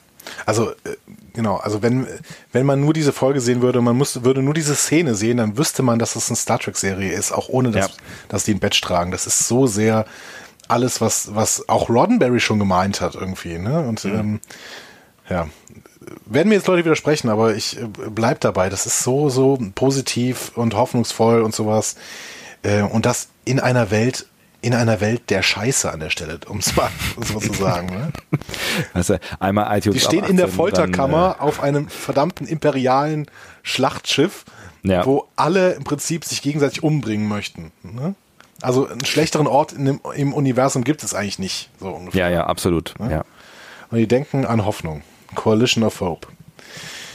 Ja, okay, sie kommen auf jeden Fall, äh, einigen sich dann darauf, dass es zwar keinen Torpedoangriff geben soll, aber halt auch keinen Landungstrupp. Ne? Tyler und Burnham mhm. sollen das zu zweit regeln. Wie findest du das, das, also äh, fandst du das irgendwie jetzt, hat das Lorca geschadet, dass er da, also er knickt ja ein an der Stelle, ne? Oder ist das, ist das auch wieder eine Stärke von ihm, dass er ähm, selber einsehen kann, so von wegen, ich bin gerade echt fertig und äh, vielleicht habe ich gerade die Perspektive verloren und vielleicht höre ich nochmal zu und vielleicht überdenke ich mal das, was ich gerade denke. Er ist einfach gerade nicht an der, an der Macht, ne? Also weil ja, Burnham kann eh ja tun, Burnham kann aber eh tun, was er will und äh, was sie will und er möchte, glaube ich, auch Burnham nicht hundertprozentig verlieren äh, in seinem Team. Ne? Und er weiß halt auch, Burnham spielt in, im, im, Team der, der Föderation und hm. da darf sich locker nicht hundertprozentig von entfernen, auch von den Werten, die die Föderation eben symbolisiert. Äh, und ich glaube, das merkt er auch in diesem Gespräch und lässt sich deswegen drauf ein. Hm. Ja. ja, spannende Szene auf jeden Fall. Auch, auch ein, ein spannender Moment, auch so zwischen, ähm, zwischen Locker und äh, Burnham. Ja. Und jetzt kommen wir zu der Szene, die wir äh, vorher schon mal angesprochen haben. Tilly und Saru versuchen, äh, Stamets mit Hilfe der Sporen wieder zu erwecken. Und ähm, dann sagen sie irgendwie, da, wie gesagt, das war Techno Bubble at its best. Also ich versuch's mal zusammenzufassen. Er sei das mit seinem hart. Frontalkortex irgendwie im Sporennetzwerk, aber wenn man das Sporennetzwerk in ihn bringt, könnte er seine Gehirnfunktion dann wieder erlangen. Oder so. Ich habe es ehrlich gesagt auch nicht geschnitten. Also das war so, pff, ja, whatever. Sie Ja. stellen ihn jetzt da rein, Sporen fliegen, irgendwie kommt er zurück oder auch nicht. Also Ja, ich habe mich schon gefragt, ob das noch irgendwelche nachvollziehbaren, äh, nachvollziehbaren physischen Theorien sind oder ob das schon Fantasy ist. Hm? Ähm, ja, aber dafür, ich bin mir da einfach unsicher, weil ich es schlichtweg nicht verstanden habe. Ähm, vielleicht kann uns ein Astromykologe da draußen mal erklären, ob das irgendeinen Sinn machte. Ne? einer von den vielen Astromykologen. Genau. Also sie starten die Prozedur auf jeden Fall und ähm, man merkt schon, dass Saro einen gewissen Respekt vor äh, Tilly hat, wie sie das ganze Ding dann da startet. Ne? So, Absolut, also, also er sagt es ja auch ganz klar. Ne? genau. Ja. Ähm, ja, ist eine sehr kleine Szene, denn auf der nächsten, dann, dann äh, gehen wir sofort wieder ähm, auf die äh, Shenzhou Shenzhou, ja. und mit geladenem Phaser werden Burnham und Tyler dann auf den Planeten gebeamt. Stehen dann aber relativ schnell unter Raketenbeschuss. Hey, Vielleicht- Außendreh, Außendreh. Genau, Außendreh. vielleicht sprechen wir mal kurz über diesen Planeten. Was sagst du zu dem? Ja, es war jetzt nicht weiter. Also ich, irgendwie habe ich mich an, an alte Star Trek Folgen erinnert gefühlt, also Ja. an, an, an äh, TNG Folgen irgendwie. Ja. Ähm, ich habe ich kurz gefragt, ist das wirklich draußen oder haben sie da ein Set aus aus äh, irgendeiner alten aus irgendwelchen alten Paramount Studios gezerrt? Aber ich glaube, es war tatsächlich draußen. Aber es war so ein klassischer Star Trek Außendreh Ja. von von TNG Wüstenplanet, nichts zu sehen. Ich habe mich sogar Nur- teilweise an TOS erinnert gefühlt. Ne? Ähm, Also wirklich alles, alles nur, nur Pampe und, und Grau und, und, und Staub und nix halt. Ne? und dann habe ich auch eine, ich habe auch eine, an eine DS9-Folge gedacht. Ähm, Mhm. äh, vielleicht, vielleicht kennst du sie noch, das Schiff. Das ist die Folge mit dem verwundeten Wechselbalg in dem abgestürzten Jemadar-Schiff. Also sie entdecken so ein abgestürztes Jemadar-Schiff und dann werden sie irgendwann eingekreist Ah, ja, ja, und sitzen da drauf. Und der Planet sieht auch extrem so aus. Wenn ich das richtig gelesen habe, werden, wurden beide Folgen übrigens in den Canyons nördlich von L.A. gedreht. Ach was. Ähm, ist dann auch ganz spannend, ne? Vielleicht ist das sogar äh, einigermaßen dieselbe Landschaft gewesen. ähm, genau, aber sie stehen dann relativ schnell unter Raketenbeschuss und legen dann sofort ihre Waffen ab. Mehr oder ähm, weniger, genau. Und Also äh, ja, fand, fand ich übrigens an der Stelle ein ziemlich gewagtes Manöver, weil die ja unter hartem Beschuss stehen und diese ersten beiden ähm, die, ja, Ein Einschläge, die sie dann nur knapp verfehlen, die hätten ja auch treffen können. Also äh, fand ich eine, Ja. eine, eine gewagte Mission. oder sogar treffen müssen, ehrlich gesagt. Ja, oder sie haben halt daneben geschossen, das kann natürlich auch sein. Genau. Also das ist, glaube ich, an der Stelle mehr, dass sie daneben geschossen haben und gucken wollten, wie die beiden jetzt reagieren. Ne? Weil ähm, du, wenn du da fünf Leute offensichtlich waren es, glaube ich, ne? Ja, ja. oder, oder vier zumindest, und die stehen mit Raketenwerfern auf den Hügeln rund um diese Stelle, dann hast du eigentlich keine Chance. Nee, eigentlich nicht. Und ich glaube, das wollten sie denen klar machen und wollten gucken, wie die reagieren. Ich frage mich viel später, äh, äh, ein Stück weit später, was die dann äh, eigentlich für eine komische Moves machen. Aber erstmal, da kommen äh, zwei Telleriten, ein Andorianer und ein äh, Klingone. Mhm. Klingt wie ein Witz. ja, genau. Zwei Telleriten, ein Andorianer und ein Klingone kommen in eine Bar. Ähm, So, ja. Wir haben euch ein Setup geliefert, bitte die Pointe. Ähm, was sagst du zum Aussehen der Telleriten und der Andorianer? Äh, äh, äh, lass mich kurz drüber nachdenken, wie sahen sie denn aus? Ähm, äh, blau mit Fühlern. Der Äh, Andorianer fand ich ist- genau. genau. Fand ich, fand ich, fand ich äh, einigermaßen erwartungskonform. Ähm, Telleriten, Telleriten, wie sahen die denn aus? Ich habe, äh, ich stehe gerade auf Schläuchen. Also ich fand, sie sahen sehr, sehr ähnlich zu den alten Telleriten aus. Und ähm, ich habe mich an der Stelle tatsächlich nochmal gefragt, wenn die doch die Telleriten sehr, sehr ähnlich aussehen lassen und die ähm, Andorianer sehr, sehr ähnlich aussehen lassen und die Vulkanier sehr, sehr ähnlich aussehen lassen, warum machen die Warum dann die so Klingonen? ein neues Klingonendesign? Und warum nicht ein paar Haare bei den Klingonen? Die Telleriten haben auch lange Haare und das sieht cool aus. Ja. Also, wenn ich immer, immer, immer, wenn ich noch mal ein bisschen drüber nachdenke, bin ich nicht so richtig safe mit dem Klingonen-Design, auch wenn ich das mittlerweile natürlich voll gekauft habe beim Sehen. Ne? Ich habe mir gerade nochmal alte Bilder, ich hatte es nicht mehr so ganz auf dem Schirm, wie die aussahen, alte Bilder angeschaut. Du hast recht, die sind ja, das ist ja doch alles sehr ähnlich. Ja. Sie bitten dann um eine Audienz beim Feuerwolf Hm. Und ähm, da sagen die dann einfach, ja gut, dann kommt mal mit. Führen die irgendwie um eine Ecke und dann ähm, enttarnt sich vor denen eine Basis, die Aktivtarnung benutzt hat. Ähm, meine Frage, war das schlau? Also warum verbinden die Widerständler denn denen nicht zumindest die Augen oder so? Also es ist doch ziemlich albern, dass die sagen, okay, wir ergeben uns, jetzt würden wir gerne mit dem Feuerwolf sprechen und daraufhin geben die ihre gesamte Tarnung und ihre Geheimidentität auf. Version 1, die gehen davon aus, dass ähm, die beiden sowieso lebend nicht mehr das Lager verlassen. Okay, das wäre eine Erklärung, ja. Ja, wobei dann natürlich, also man kann natürlich dann fragen, ob sie dann besser sind als, äh, als die Terraner, was ihre, ihre Ethik angeht, oder ob sie es besser, ob, ob sie besser sein wollen.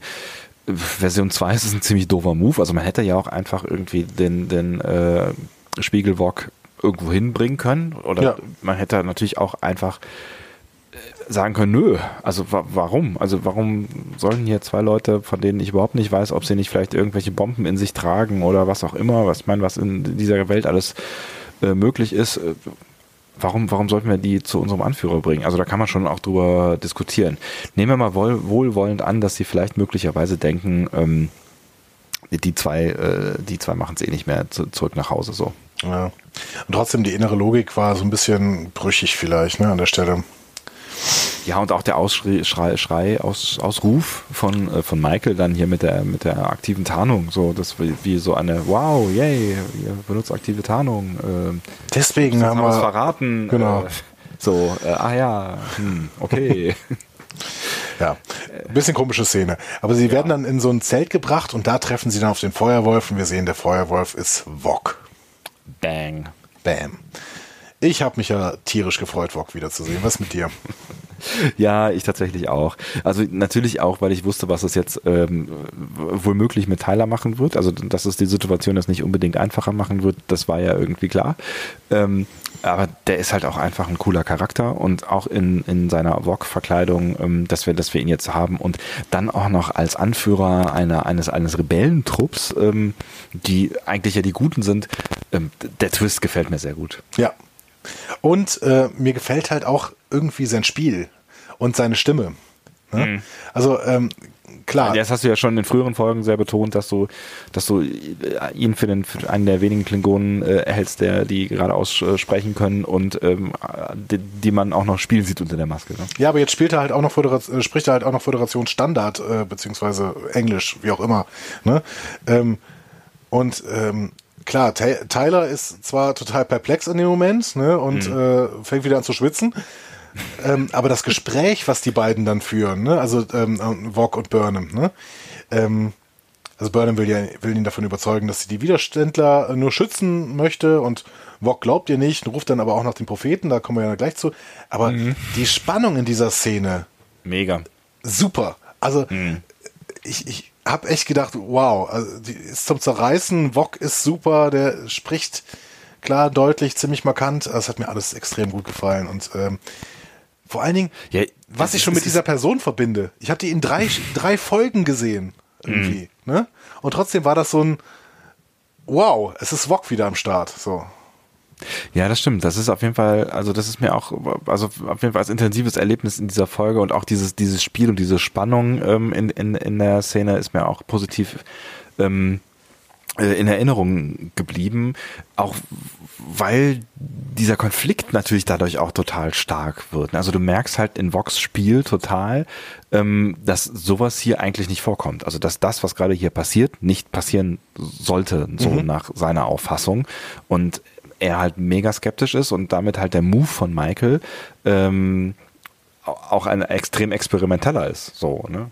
Ja, aber wir leben auch einen Wok, der im normalen Universum als Klingone äh, natürlich gar nicht in der Situation wäre, aber zumindest in dieser Situation sofort Burnham umgebracht hätte.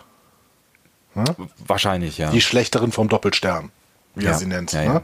genau. Und ähm, er hält sich aber so, so zurück. Das heißt, er spielt so ein bisschen, also der, dieses Spiel drückt aus, ja, ich bin ein emotionaler Klingone, aber ja, ich habe meine Emotionen halt auch gerade im Griff, weil ich weiß, worum es geht hier. Ne? Mhm. Ähm, ja, mega gut. So. Und dann ähm, beim Barte des Propheten Sarek erscheint. Der Prophet mit Bart. Genau. Sieht ein bisschen fertig aus. Ja, schon. Ähm, und ja, euch, wie fandst du das?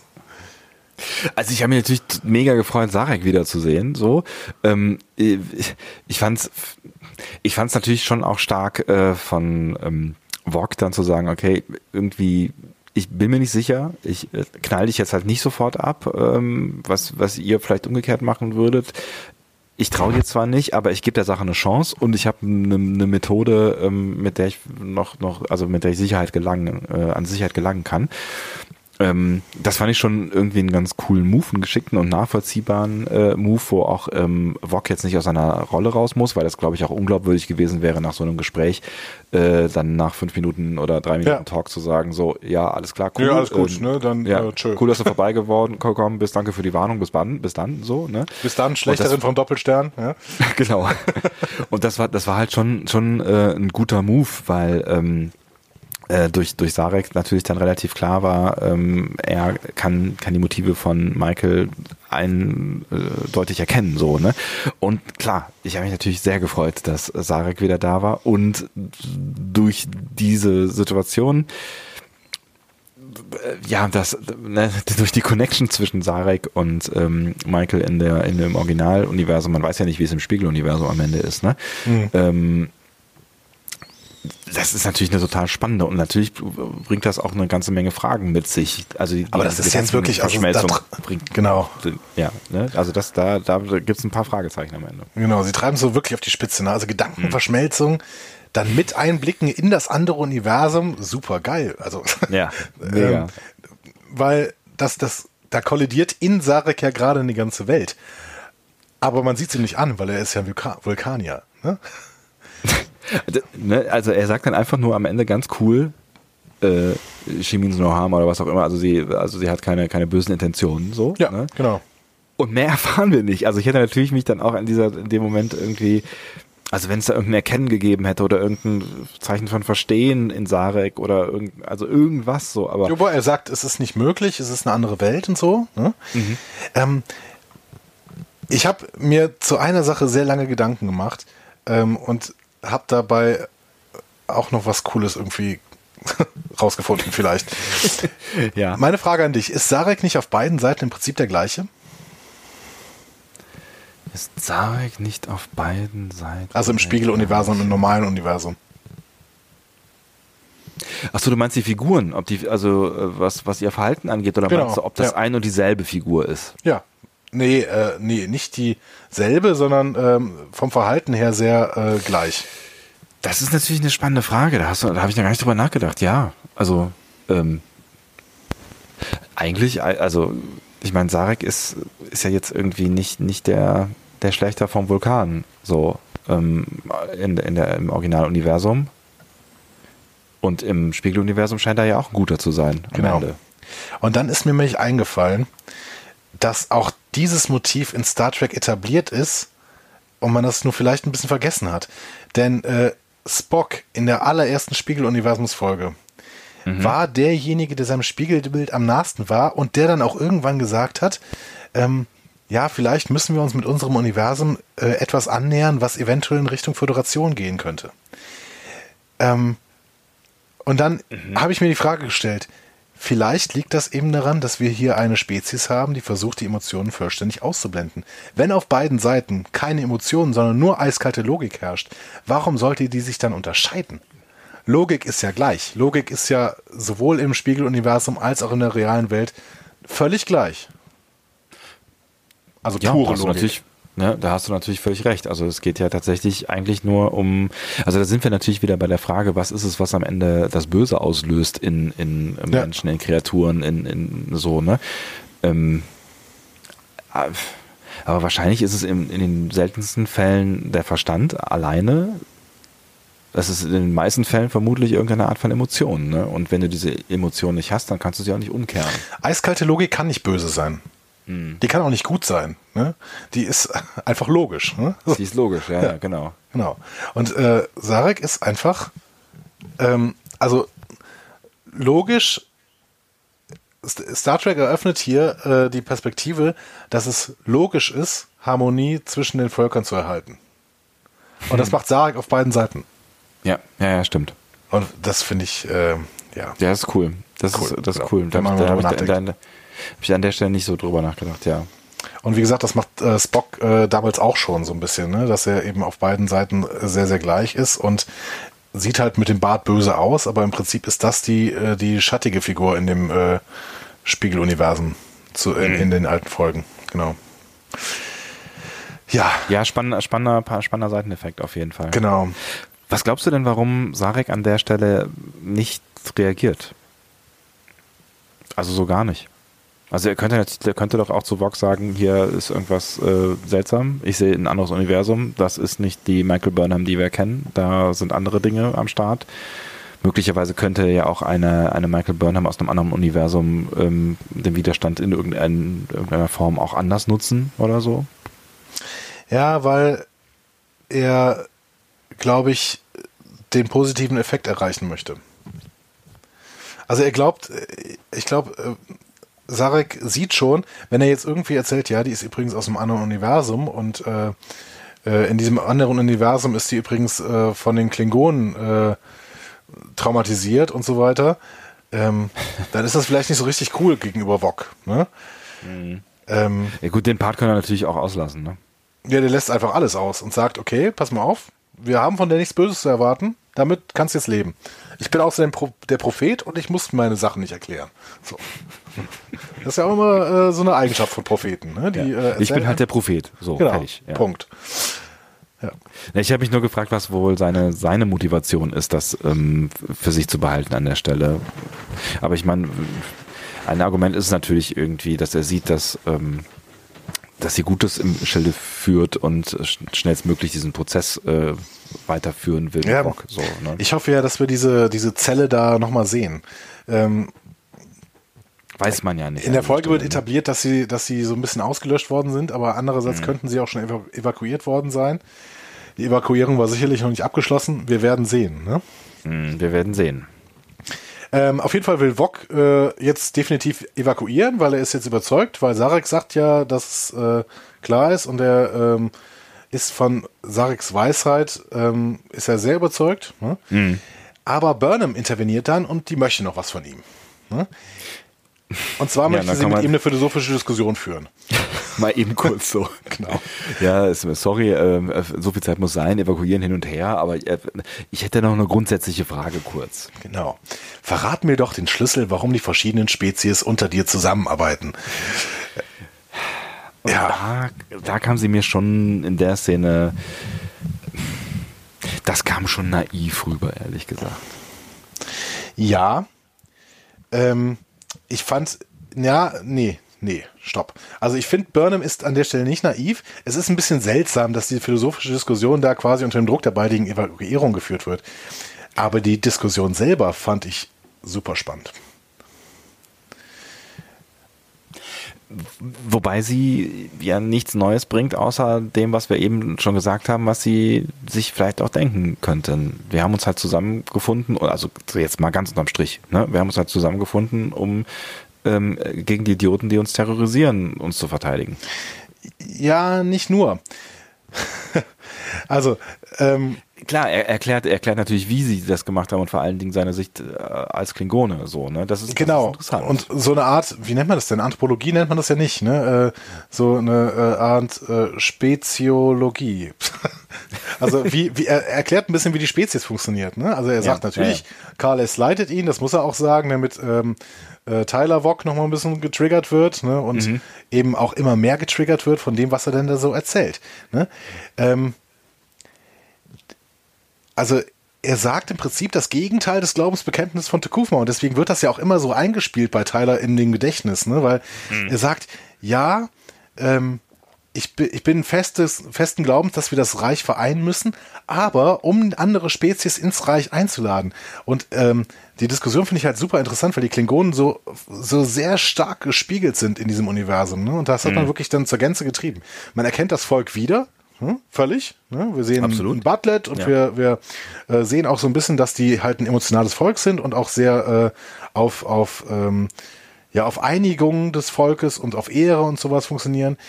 Ähm, aber die Folgerungen der Situation sind völlig verschieden. Ne? Auch hier mhm. wieder, ähm, der Mensch, beziehungsweise nee, die Person und seine Handlungen werden durch das Umfeld gemacht und sind eben nicht prädestiniert. Das Universum hat schlichtweg die falschen Abzweigungen genommen. Ne? Mhm. Aber auch nur auf menschlicher Seite. Die Spiegel-Klingonen sind eigentlich das bessere Volk als die normalen Klingonen, wenn man nur also eine objektive, äh, objektive ethische Position einnimmt. Ne? Ja, absolut. Ja, ja, klar. Mhm. Und das wiederum, finde ich, macht das Spiegeluniversum total interessant und erhaltenswert. Und ich hoffe, äh, wir werden die gesamte Serie im Spiegeluniversum bleiben, zumindest einen Zugang zum Spiegeluniversum haben, weil die Klingonen da sind der Hammer.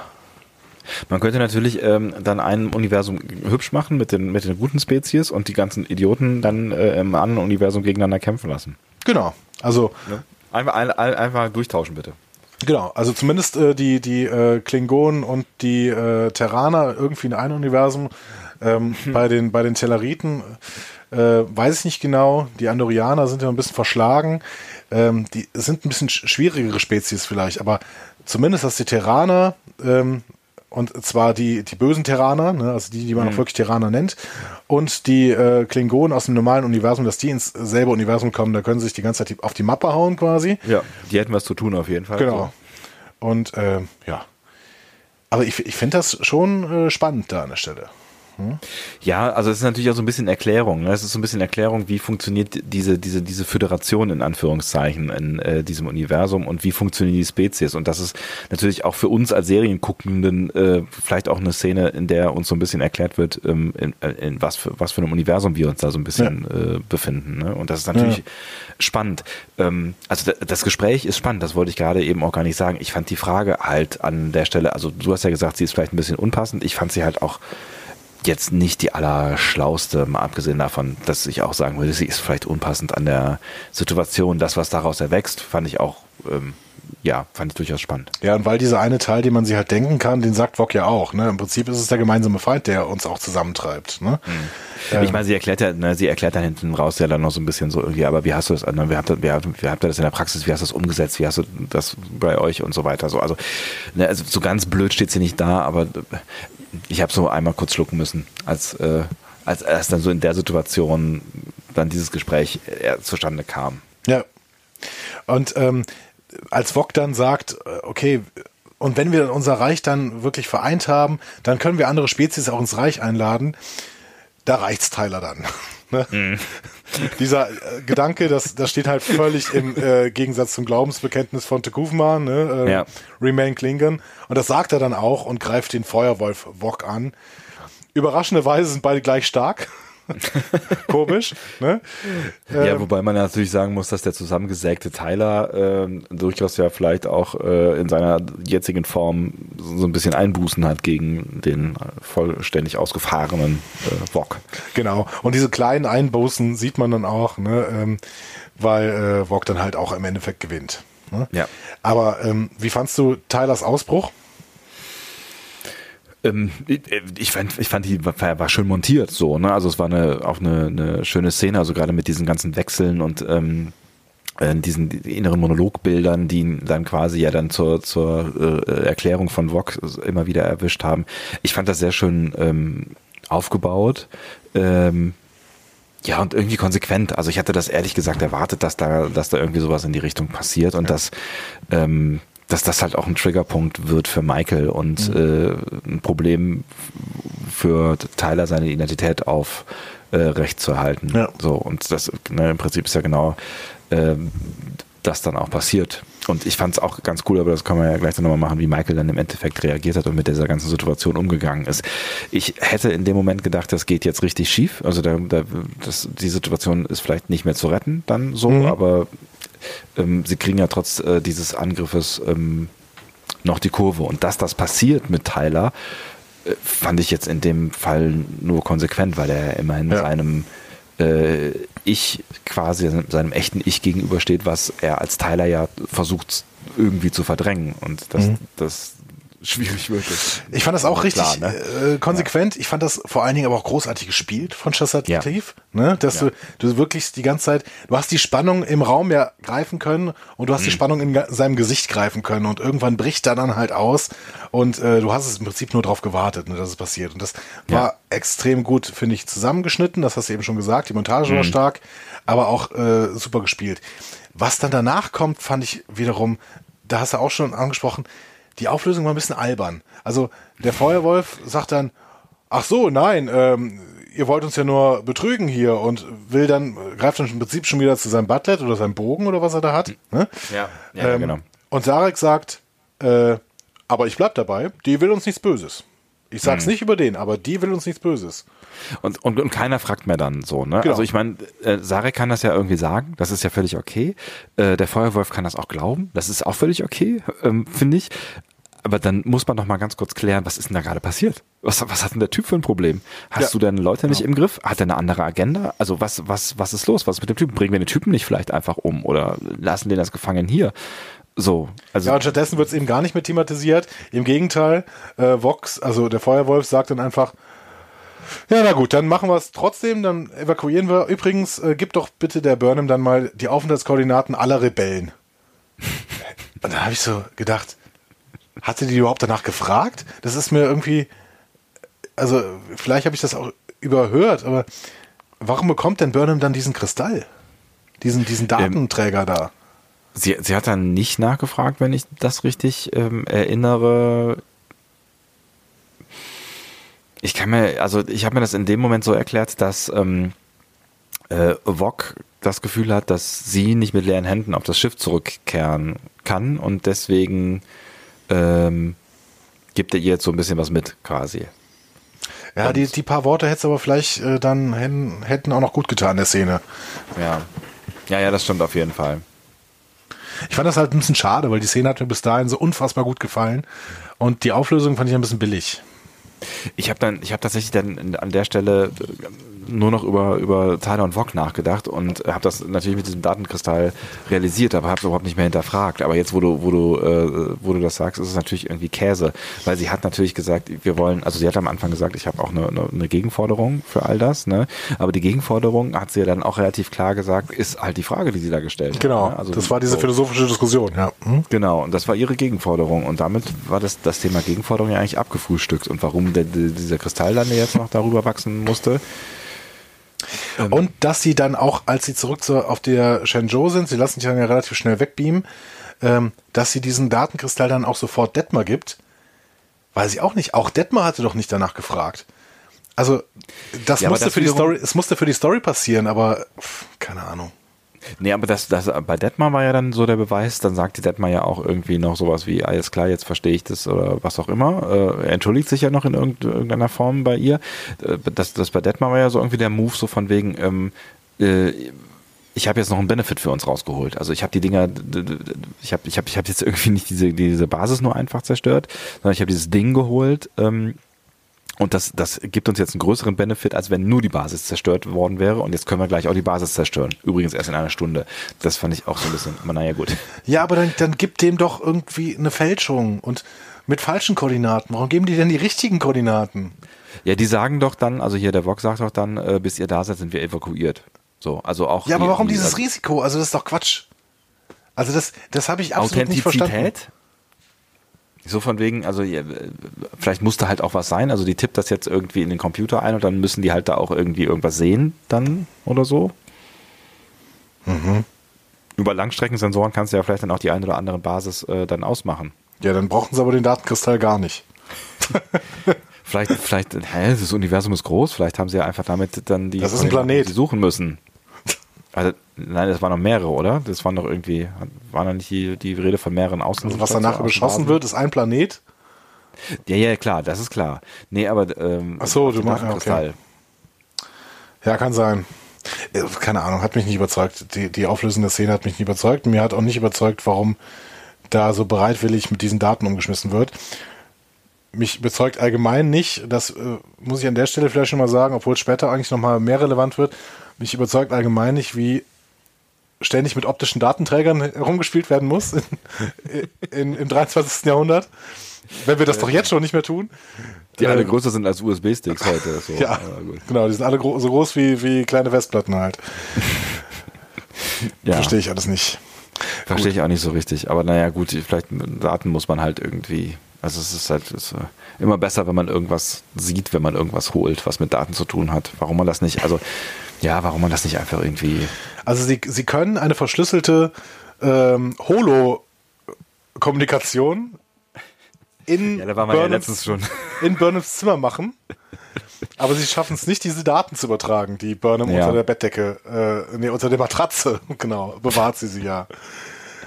Ach, das verstehe ich. Ja, ich verstehe es auch nicht so ganz. Aber das sind dann so, das sind, das sind dann vielleicht wieder diese Kleinigkeiten, von denen ich eben gesprochen habe, über die man vielleicht nicht allzu lange drüber nachdenken Nein, absolut, sollte. absolut. So, aber ne? ich finde, man darf schon es mal ist natürlich Bullshit. dass der Umgang das mit Daten irgendwie, also äh, ich meine jetzt nicht den Datenschutz, sondern der, der wir sind schon im Post-Privacy-Universum. Äh, aber der, der Umgang mit Daten, ähm, Datentransfers, der ist irgendwie seltsam in Discovery. Das muss, ja, Daten scheinen ein Riesenproblem zu sein. Genau. Daten sind vielleicht auch viel größer in Zukunft als, als äh, heute.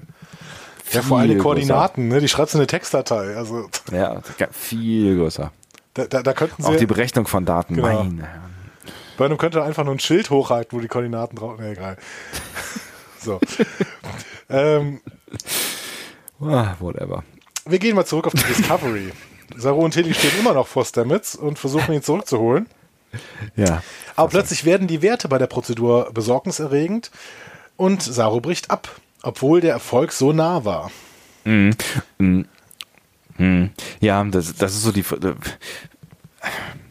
Also ich finde, ich finde an der an der Stelle kann ich Saru auch schon nach, nachvollziehen so ein Stück weit. Ich finde, er hat sich da sehr lange auf Tilly eingelassen, die ja nun mal in der in der Rangfolge jetzt keine Riesennummer ist, so und trotzdem hat sie hat er sich auf ihren Plan eingelassen und hat da lange mitgemacht und hat sich auch lange von Tilly und auch von ihrem Ton, der zunehmend, finde ich, schärfer oder bestimmender wurde in, in, dieser ganzen Szenerie, hat das alles mitgemacht. Ähm, und das meinte ich auch eben mit Tilly wächst da weiter. Und mhm. ich hatte auch so ein bisschen das Gefühl, möglicherweise schwappt da die Killy-Rolle auch so ein bisschen auf die Tilly äh, über. Ähm, und ich finde das schon nicht total unkonsequent, ähm, dass er dann irgendwann sagt, so, ich weiß nicht genau, was du tust, aber ich sehe, dass es ähm, Stamets hier nicht gut geht und jetzt müssen wir da irgendwas tun. Und bevor der hier hops geht, müssen wir reagieren. So. Ja gut, aber dann war es nicht so richtig erfolgreich, diese Intervention, weil er hat interveniert und ist trotzdem hops gegangen. Ja, das stimmt. Vielleicht hat er auch einfach zu lange gewartet, so, weil er Tilly vertraut hat. Ja gut, okay. Dann äh, ist vielleicht dieses Vertrauen an der Stelle relativ äh, blöder, blödes Ding gewesen und Tilly verzweifelt ja auch so ein bisschen. Vorher sagt Tilly übrigens aber einen sehr, sehr spannenden Satz. Ich glaube, Tilly sagt ihn, vielleicht sagt ihn Saru auch, aber ähm, ich meine, Tilly sagt ihn. Ähm, und das ist ein Satz, den wir vielleicht Nils nochmal äh, präsentieren können und eventuell hat Nils dadurch wieder ein bisschen Hoffnung. Sie sagt nämlich, und so ungefähr, Pilze sind der einzige Organismus, der Leben und Tod verbindet. Stimmt, ja. Ja, ich glaube, das sagt äh, Tilly, genau. Mhm. Fand ich auch einen spannenden Satz, ja. Ist das dann vielleicht der Schlüssel, auch tote Kameraden in irgendeiner Weise zurückzuholen? Ist, ähm, ist eine schwierige Frage. Ähm, ich meine, immerhin hat, hat Stamets Kalber ja irgendwie im Arm gehalten in der ersten Szene. Wer weiß, was er vorher mit ihm gemacht hat. Weiß man nicht. Vielleicht gilt das aber auch nur für Stamets und seine Situation so, ne? Also, weil äh, er ja nun mal diesen, diese, diese ganze, also er hatte halt einfach die, erstmal die, die, die, diese DNA vom ähm, nicht Komaganda, sondern Taligraden in sich. Ja. Und ja, genau, das ähm, kann natürlich sein, dass das nur mit der äh, DNA des Taligraden geht. Aber vielleicht, und jetzt spekuliere ich mir ganz, ganz wild, ja, vielleicht ähm, bekommen wir eine Story, in der Stamets ein multidimensionales Wesen ist aber nur über diesen Schlüssel der Multidimensionalität des Sporennetzwerks in irgendeiner Weise eben doch wieder mit Kalber zusammen sein kann, weil dieser zwar in der realen Welt verstorben ist, aber die Sporen ja den Unterschied zwischen Leben und Tod machen, so ein bisschen, oder äh, in beiden Sphären des Lebens und des Todes existieren können und somit vielleicht Kalber in irgendeiner Weise auch im Sporennetzwerk existieren kann. Dann wären sie irgendwie im Sporennetzwerk zumindest vereint. So. Es ist eine coole Theorie. Ich weiß nur nicht, ob es dann irgendwie, ob wir dann noch, also wie wir Kontakt zur normalen Welt zwischen äh, bei Stamets zumindest kriegen. Aber zumindest wäre das ein bisschen Hoffnung für Kalber. Ich bin mir nicht so ganz sicher, ob ich die mitgehe, aber ähm, man kann das mit dem multidimensionalen Wesen ja noch ein Stück weit weiter denken und ähm, nochmal an die Matt-Folge zurückdenken und an diese ganze Zeitgeschichte. Ähm, also es könnte natürlich sein, dass wir, wenn wir, wenn wir Stamets jetzt äh, irgendwie zurückbekommen und er da die beiden Bereiche in seinem Hirn, die offensichtlich durcheinander geraten sind, ähm, wieder voneinander trennen kann und vielleicht auch bedienen lernt, dann äh, also quasi ein multidimensionales Wesen zu sein lernt, dann könnte es natürlich sein, dass, dass er so eine, so, so eine Art Zeitreise Mensch werden könnte, der Ereignisse vielleicht im Zweifel auch verhindern kann. Also vielleicht. Ach so, oder vielleicht die gesamte Discovery sogar durch die Zeit bringen kann. Was natürlich dann wieder ganz gut wäre, wenn Captain Kelly gerade den Alpha-Quadranten äh, aufmischt, ne? Das stimmt. Und man ja. dann irgendwann sagen kann, okay, wir springen jetzt mal eine Zeit zurück, um, um diese ganzen, diesen ganzen Quatsch, den wir auf beiden Seiten hier vor, vollbracht haben, in irgendeiner Weise zu verhindern. Hm. Ja? Das wäre natürlich eine, eine, ähm, eine spannende Frage. Eine elegante, aber vielleicht auch ein bisschen zu simple Lösung. Ja, ich müsste auch kurz drüber nachdenken, was denn, also ähm, wenn jetzt quasi die Discovery in dem Ist-Zustand zurückspringt in die Zeit, dann bleibt sie ja im Ist-Zustand. Also da müsste sie ja eigentlich verhindern, dass sie ins Spiegeluniversum gerät selber. Und dann sind wir in, sind wir in, in, in so, in so einem, so diesem, einem dieser Zeitwidersprüche. Ähm, ne? Das wird dann so ein bisschen schwierig, weil wenn sie nicht gerät ins. Ja, deswegen müsste Stamets das selber machen. Also nur Stamets. Eigentlich schon, ja. Ne? Weil sonst wird es ganz schnell sehr komplex. Der muss quasi irgendwie versuchen, äh, so ein äh, die, die, die Kassette zurückzudrehen. Ne? Hm. Mit so einem Bleistift irgendwie. Ne? Wie früher. wir sind jetzt nochmal da, wo wir den letzten Sprung ansetzen und genau das machen wir nicht. genau.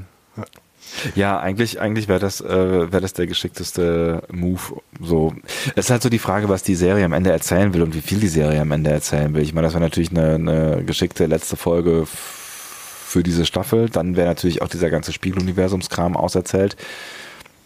Und man müsste sich anschauen, was sie dann in der nächsten Staffel erzählt, so, ne? Oder sie baut jetzt quasi erstmal auf diese, diese beiden Szenarien, Spiegeluniversum und Paralleluniversum, also Originaluniversum auf und da kommt noch kommt noch viel mehr an Verbindungen und vielleicht dann halt auch an mehrdimensionalen oder zeitlichen Geschichten. Ich, also ich teile auf jeden Fall, ich gebe Kalber auch noch nicht auf. In welcher Form wir ihn wiedersehen, weiß ich aber ehrlich gesagt noch nicht. Also habe ich auch noch keine, keine ja. wirklich gute Theorie zu. Ich auch noch nicht, ähm, aber zurzeit machen die Autoren relativ viel richtig, finde ich. Und deswegen ähm, geben wir ihnen mal einen Vorschussvertrauen äh, äh, und sagen, vielleicht kriegen sie es irgendwie hin.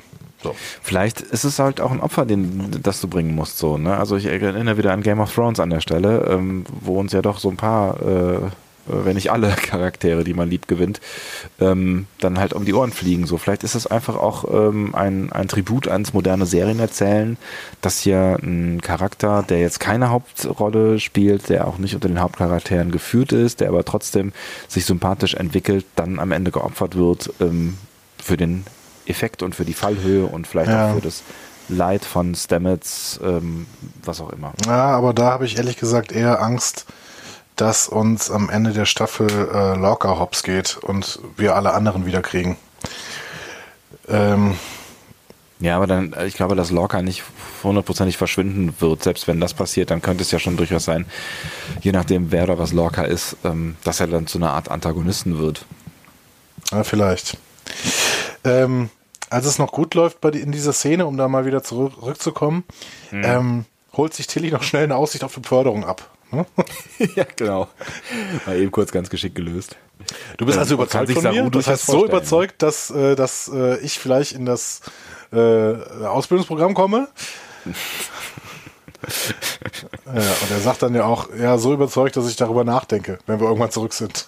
Ja, mit der Einschränkung, dass er halt ja gerade nicht so ganz äh, im richtigen Universum zu sein scheint. So, ne? Aber ich habe tatsächlich Aber, hier gerade in dem Moment gedacht, wo Stamets dann äh, tot auf dieser Bahre liegt, mh. da habe ich dann innerlich Nils zugestimmt und habe irgendwie gesagt, okay, also dann wäre das, also wenn jetzt Stamets wäre wirklich eine Katastrophe. Wenn, wenn, wenn Stamets jetzt sterben würde, das wäre wirklich eine Katastrophe, weil er ist einerseits extrem gut als Charakter aufgebaut worden, ne? Ähm, mhm. Und da, dann würde der Serie wirklich was fehlen, ein richtiger Aspekt. Mhm. Und ähm, wenn in zwei Folgen hintereinander Kalber und Stamets sterben, dann kann sich die Serie nicht mehr freimachen von diesem, von diesem TV-Trope, diesem Kill Your Gaze-Trope. Ne? Also, ja, ja, ja, ja, genau. Ja. Ja, ja, das, das, das, das wäre schon bitter. Das wäre in ganz, auf ganz vielen Ebenen bitter. Also ich, aber äh, glaube ich auch nicht. Nein, ist ja auch in dieser Folge schon wieder äh, quasi äh, revidiert worden, aber in dem Moment habe ich echt gedacht, okay, lässt sich nicht wiederbeleben, er ist tot, Kelly bricht, äh, äh, nee, Tilly, Entschuldigung, Tilly bricht in, äh, in Tränen aus. Ähm, ja, ja, ja, ich meine, safe ist die Sache ja noch nicht, ne? aber ähm, es gibt einen Hoffnungsschimmer. Ja. Ja, fand ich auf, auf jeden Fall auch eine relativ intensive Szene. Ja, ähm, absolut. Also das war, es ist klar. Also du denkst natürlich erstmal, nee, macht's jetzt nicht nochmal, please. Also man verliert ja dann halt auch so ein bisschen ähm, äh, die Sicherheit. Mut, ne? Die Sicherheit, ja, genau mhm. das. Aber ich meine, das ist natürlich auch so ein bisschen der Move. Also das kann natürlich auch, Kalber kann natürlich ein Opfer gewesen sein, um genau diese Stimmung zu erzeugen, ne? dass du halt in solchen Szenen halt sofort ähm, ja, Angst bekommst. So, ne? Und das funktioniert ja. Ja, klar.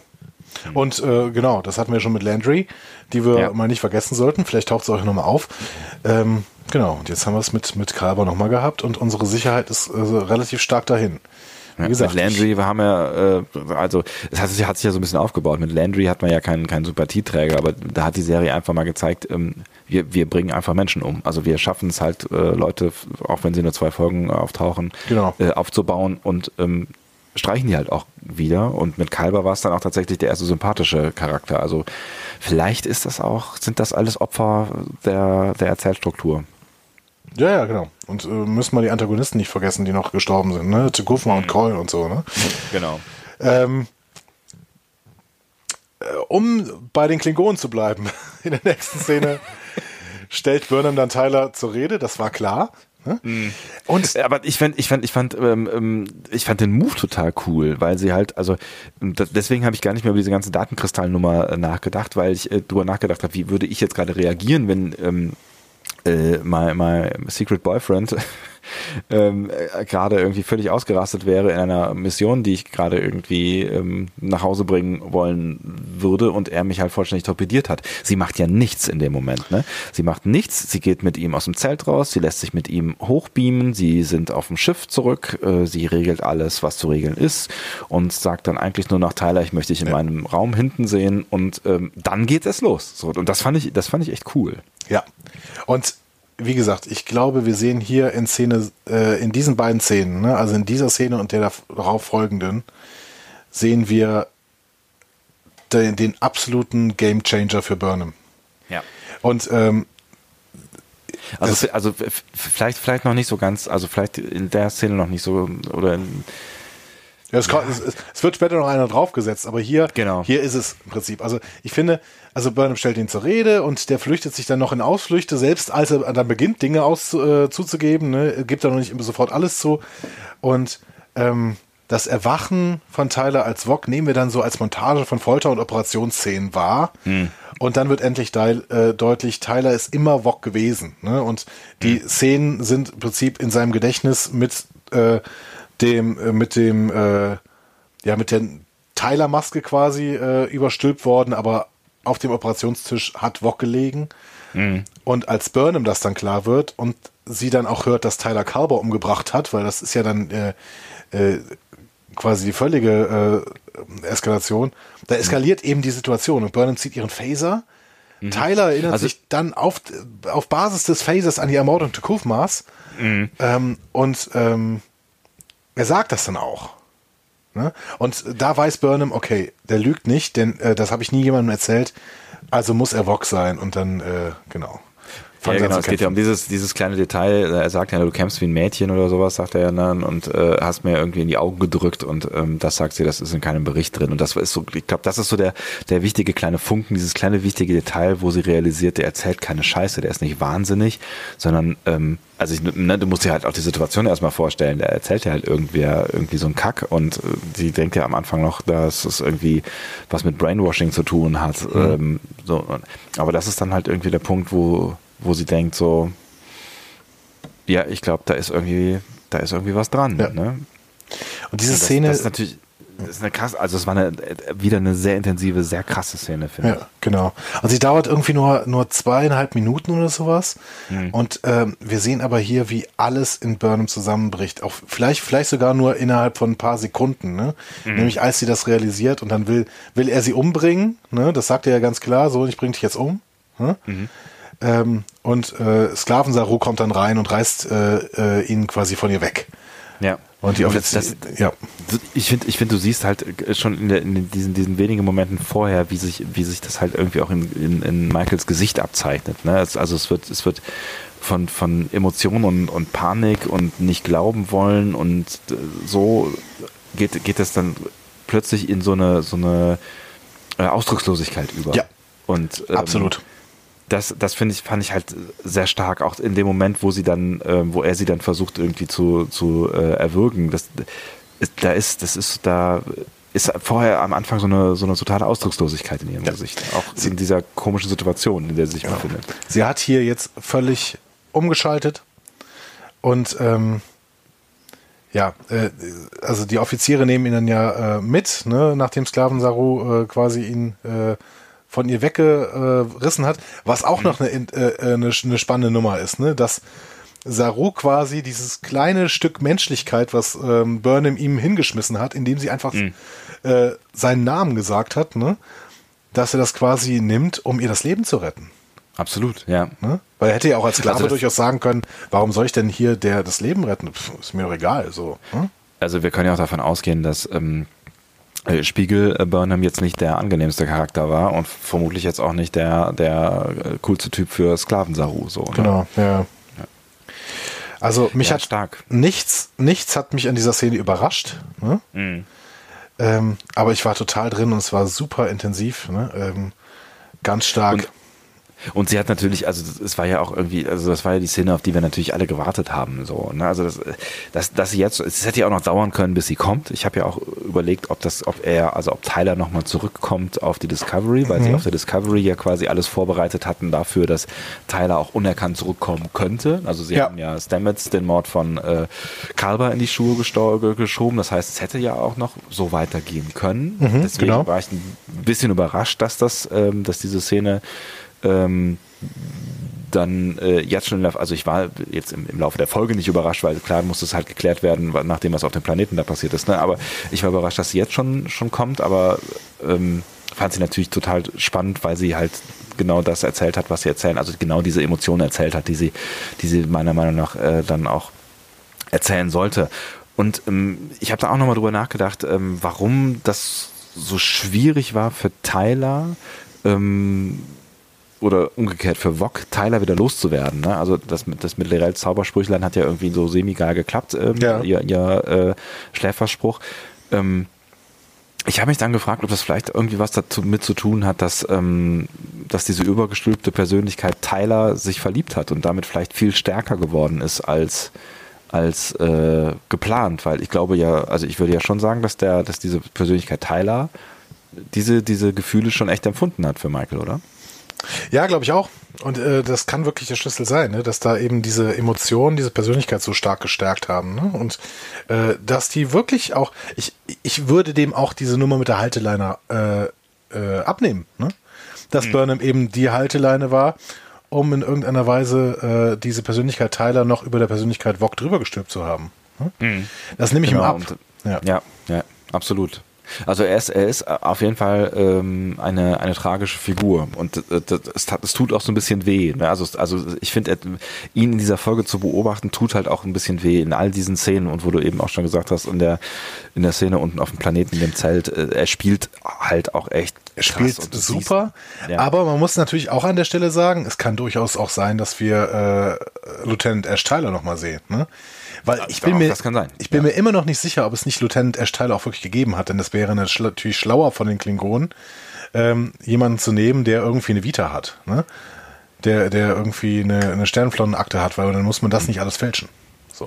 Dann kann man nur für Michael hoffen, ähm, dass der im, im äh, Originaluniversum ein Arsch gewesen ist und dass sie den Paralleluniversum äh, Tyler dann treffen und der äh, ein Zauberprinz ist. Ja, der muss ja aber nicht tot sein im normalen Universum, oder? Ja, das stimmt. Der muss natürlich nicht tot sein. Nee.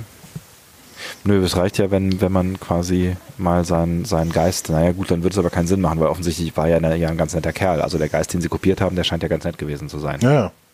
Ja. Aber wenn er noch existiert, kann Burnham sich ja neu in ihn verlieben oder er sie, er sich neu in sie.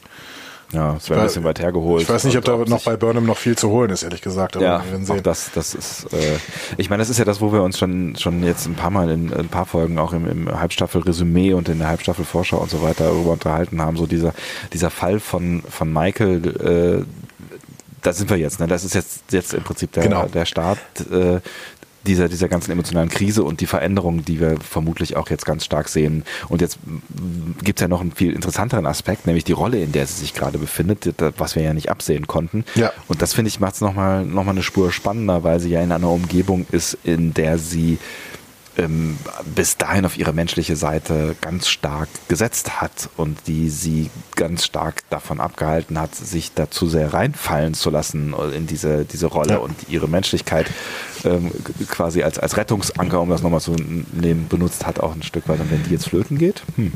Aber der, genau deswegen möchte ich jetzt ein Plädoyer für die jetzt folgende Szene äh, halten, denn Burnham schaltet dann ja um und äh, geht sofort los und ähm, Detmar guckt sie ja noch an, während sie da auf dem Boden liegt, ne? Und sie steht auf und sagt, äh, ja, und Detmar sagt sofort, ja, okay, du weißt ja jetzt, was ihm blüht.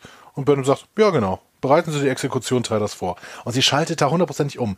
Ich habe mich heute Morgen äh, mit äh, einer Freundin drüber unterhalten über, die, äh, über diese Szene und sie sagte, ja, aber das ist echt zu krass, weil dann wäre ja Burnham das Supergenie, ne, die ähm, von äh, in, innerhalb von Sekunden diesen perfekten Plan aushacken kann und äh, auch quasi ihre Emotionen völlig abschalten kann und ähm, dann auch äh, Saru ähm, äh, quasi diese Nachricht schicken kann und so weiter. Ne? Und dann sage ich, ja, das ist eine krasse Reaktion von Burnham, aber das liegt halt auch daran, dass sie gerade wieder völlig in ihr vulkanisches Wesen zurückgefallen ist. Es gibt jetzt keine Emotionen mehr. Sie hatte sich jetzt abgeschottet. Man kann da jetzt in der Stelle das, das Skript kritisieren, aber ich finde es völlig nachvollziehbar, wenn man Burnham bis hier erkennt. Ne? Die Emotionen hat sie ja nur wegen Tyler zugelassen. Jetzt ist diese Zeit vorbei. So, da sind wir aber eigentlich schon äh, mitten im Resümieren und eigentlich, ähm, es kommt ja noch so ein bisschen was. Vielleicht bringen wir das Ding jetzt erstmal zu Ende. Ja, genau. Aber wie gesagt, die, die Szene war, finde ich, deswegen halt so, so stark, ne, weil wir da irgendwie diesen Gamechanger drin haben. Absolut. Ähm, das ist eine, eine der Schlüsselszenen, vielleicht sogar der ganzen Serie. Ja, eventuell, genau. Ähm, wir sehen ähm, äh, in der nächsten Szene Tilly, äh, die beim verstorbenen Stamets äh, weilt und plötzlich zuckt er. Ich habe mich dann an der Stelle tatsächlich gefragt, warum hängt der denn noch rum? Also warum haben die den nicht abtransportiert? Also in die Krankenstation oder was? Ja, und warum ist da keiner mehr? Ne? Also, ja, und warum ist da keiner mehr, genau. Ja, gedacht, okay, der ist jetzt tot, tschö. Ja, dann gehen wir jetzt. Äh, Bestattungsteam kommt gleich, oder was? Ja. Naja. Egal, Details. Ähm, er zuckt wieder und die Maschinen schlagen wieder aus. Wir sehen also, Stamets lebt und gleiten dann in seine Gedankenwelt ab. Mhm. In dieser Gedankenwelt läuft er durch einen Sporenwald. Ich habe erst gedacht, das wäre das Arboretum, äh, wo sie schon mal drin waren, aber offensichtlich mhm. ist es wirklich so ein Sporenwald. Ähm, und unterhält sich dann mit seinem Spiegel-Ich. Mhm. Spannend. Ja. Total. Also ich finde, das birgt Potenzial. Ne? Mhm. Äh, der, der durchschaut mit seiner multidimensionalen Persönlichkeit definitiv das ganze Sporennetzwerk. Und auch das hier, ich äh, werde diesen Satz, ich, ich sage dieses Wort so oft, ich weiß, aber auch das kann ein Gamechanger für die ganze Serie werden, ne? Weil mhm. dann ist diese, diese Person ist unfassbar mächtig. Hm? Absolut, ja, ja, absolut. Also ich finde es tatsächlich auch bemerkenswert, wie viele Drehungen diese Serie jetzt schon gemacht hat und wie oft wir uns darüber unterhalten haben, was diese Serie eigentlich ist und worum es eigentlich geht und was wir immer gedacht haben, was sie sein könnte. Und ähm, ja, sie ist andauernd was anderes. Ne? Und sie könnte auch durch diese Szene, die wir da gesehen haben, wieder was ganz anderes werden. Ja, genau, genau. Und äh, das würde natürlich auch ganz, ganz viele ähm, Chancen uns geben, ne? ähm, dass wir nämlich diese ganzen Sachen, die äh, viele Leute kritisieren, ne? dass man in irgendeiner Weise so ja, äh, Technologie sieht, die es später nicht gibt und, äh, und auch äh, so ein Klingonendesign und sowas. Ähm, ja, dass das alles irgendwie in der Multidimensionalität aufgeht. Ne? Hm. Ich weiß nicht, wie cool ich das fände, aber das birgt Potenzial. Und wenn die Schreiber das alles gut umsetzen, dann äh, bin ich mit den meisten sowieso fein, was so gemacht wird. Hm. Wobei ich glaube, dass sie uns nicht mehr zumuten werden als diese beiden Dimensionen, die, die wir haben, weil ich glaube, dass, also ich glaube zum Gucken, also auch gerade für Menschen, die, ach, ich glaube auch unabhängig davon, ob du jetzt Tracky bist oder nicht oder ob du irgendwas mit dieser Welt anfangen kannst oder nicht, ich glaube, das wird ganz schnell sehr unübersichtlich. Ich erinnere da an äh, Dark, der, der, die erste neue deutsche Netflix-Serie, die ja in drei verschiedenen Zeitspuren mit den gleichen Charakteren spielt. La la la la la la la la Entschuldigung. Das weiß hab, man alles schon. Ich habe erst die ersten beiden Folgen gesehen. Ja, in Folge 3 weißt du das, was ich sage. ähm, ähm, ja, Nein, und, und da, ich finde das schon unübersichtlich. Ich glaube, dass tatsächlich, ähm, das muss man sich gut überlegen, ob man, ob man ja. irgendwie mit, ne? Ein Hinweis, ja, dass das so passiert, ist ja auch, dass Stamets wirklich mit dem Spiegel-Ich spricht und nicht mit irgendeinem Paralleluniversums-Ich, sondern nein, der hat ein Spiegeluniform, äh, Spiegel-Universumsuniform an. Ne? Ja, genau. Das heißt, ähm, das scheint wirklich das direkte Spiegel-Ich zu sein. Mhm. So. Und ähm, was das noch birgt, ähm, werden wir noch sehen. Also ich bin da sehr, sehr gespannt. Ja, vor allen Dingen, was die beiden miteinander zu tun haben. Ne? Also offensichtlich haben die ja auch irgendwie schon mal zusammengearbeitet, weil sonst hätten sie sich ja nicht auch mal ausgetauscht, weil zwischenzeitlich, äh, ja, also habe ich auch nicht so ganz gecheckt, weil er sagt ja irgendwann mal ähm, zu Tilly, was machen Sie denn auf der auf der Brücke? Äh, Quatsch, im Maschinenraum, äh, Captain, und ja. hält äh, sie ja offensichtlich für Killy. Und dann ist ja die Frage, warum tut er das? Also also da, eigentlich müssten sie ja, auch wenn er von der anderen Killy wissen würde, sie müssten ja dann geswitcht haben vielleicht. Oder es liegt nur daran, dass er Killy mal gesehen hat. Hm. Die ja, finden okay, sich auf jeden Fall nicht ja. so komplett blöd. Ne? Also ja. als sie sich sehen, grinsen sich auch gegenseitig an. So. ja. Ja. ja. Es ist ja auch die Frage, wie die sind die beiden da drauf, ne? Aber ich meine, das haben wir, das haben wir so, so ein bisschen ähm, möglicherweise dann auch schon in der ähm, Matt-Folge kennengelernt oder auch schon eine davor, wo ähm, wo Stamets ja sehr äh, lustig ist. Also da sind, sind, die, sind die beiden Spiegel offensichtlich äh, lustig und grimmig in dem Fall, ne? Ja. Damit kann ich leben, ehrlich gesagt. Ja, das geht, das geht schon klar. Wir äh, sehen dann, dass Detmer äh, äh, auf der Shenzhou die Anla Anklage verliest. Äh, es gibt keine Verhandlung. Ne? Wir sind immer in dem Spiegeluniversum.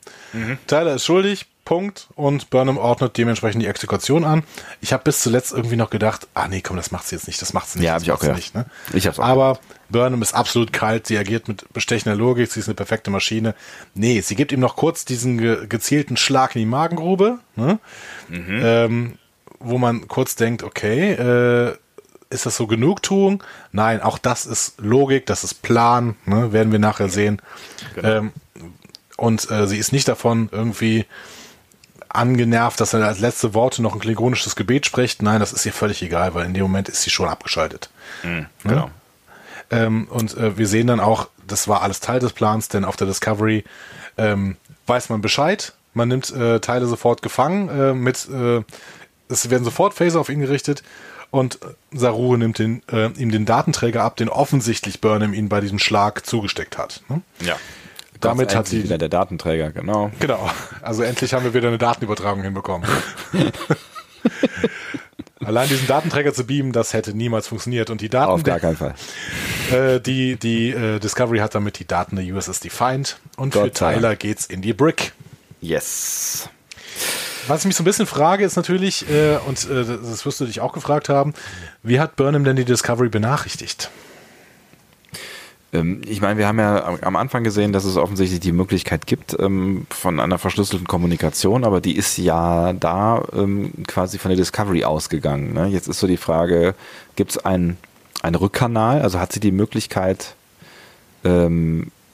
zurückzurufen quasi erstens und zweitens ist die Frage, wie viel Zeit ist da eigentlich vergangen? Also Genau. was ist da in der Zwischenzeit passiert? Weil das sah ja so ein bisschen so aus, ähm, nachdem äh, Detmar irgendwie gesagt hat, so hier, sie wissen ja was oder du weißt ja, was jetzt äh, passiert, Exekution. Das sah so ein bisschen so aus, als wären die quasi ähm, direkt in den Maschinenraum gelaufen, so, ne? Ja.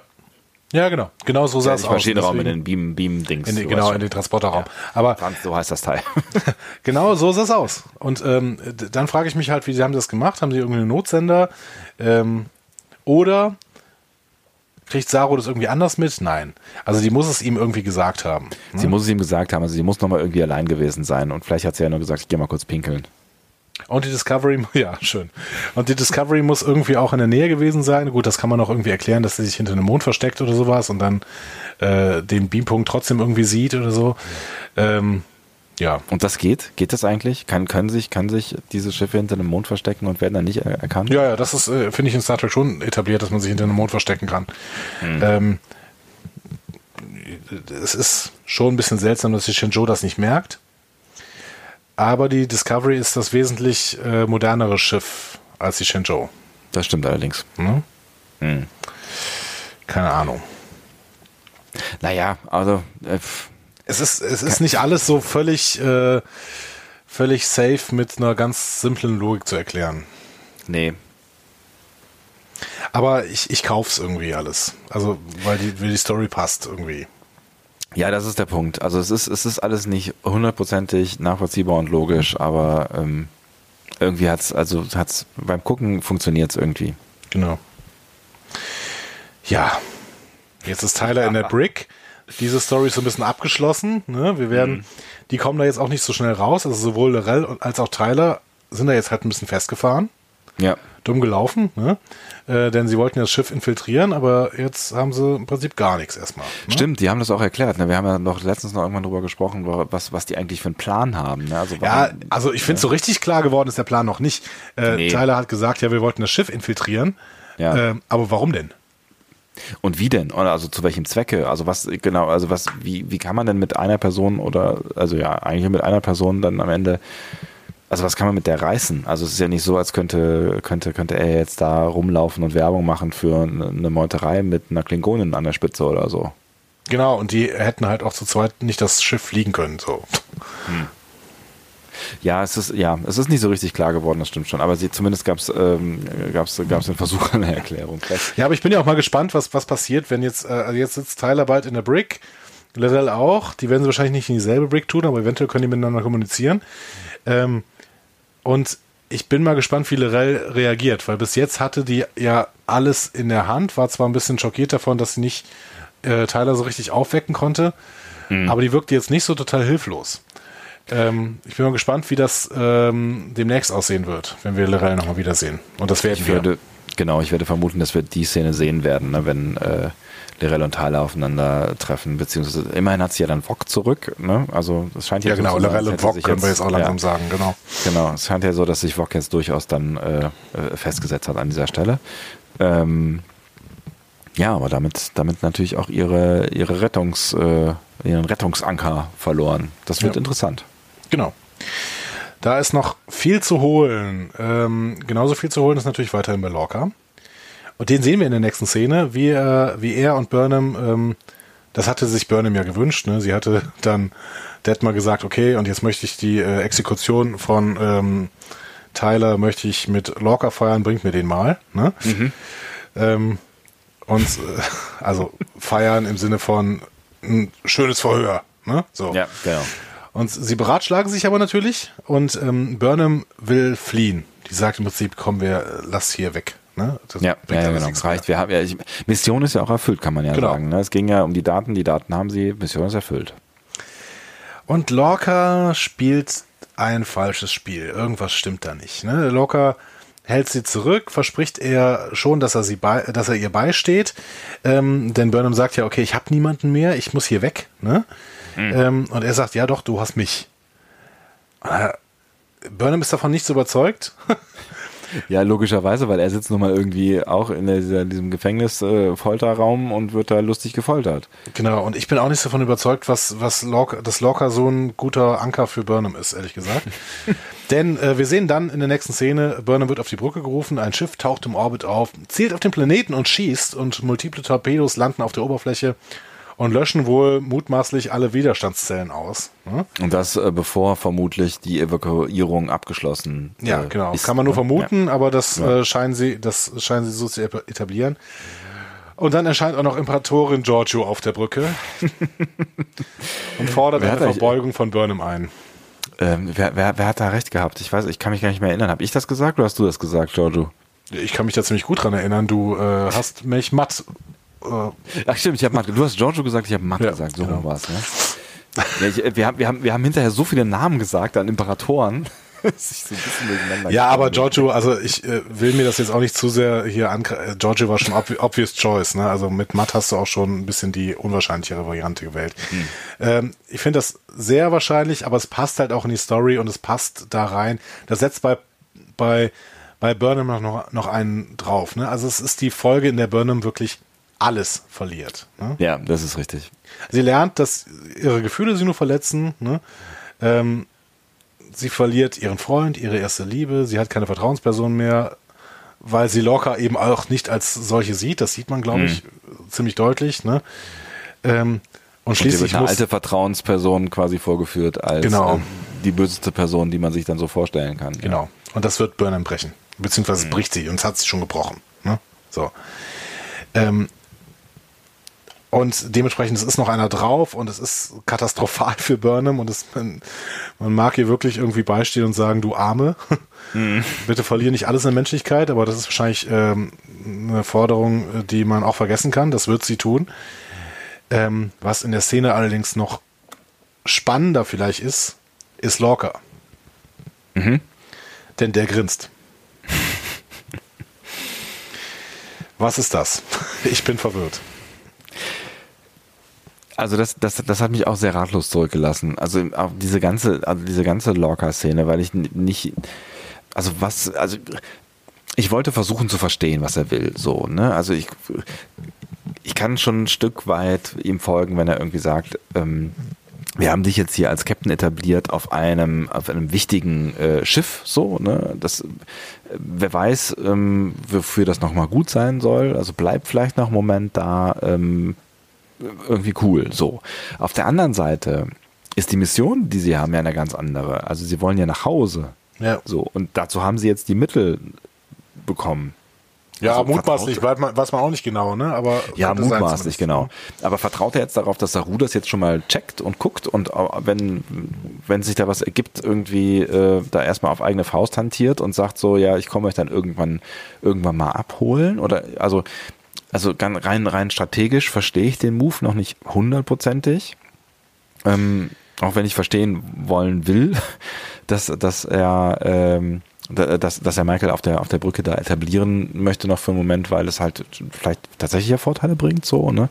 Aber spätestens bei dem Grinsen war ich dann ähm, hart irritiert, so, ne? Also ich, wir haben ja äh, bei der letzten Folge viel darüber gesprochen, ähm, wo Lorca da jetzt eigentlich steht. Ne? Also kaufen wir ihm das ab? Äh, ist er verwirrt? Äh, weiß er, äh, weiß er wirklich nicht, wo er ist? Ähm, hat er das geplant oder hat er das nicht geplant und so?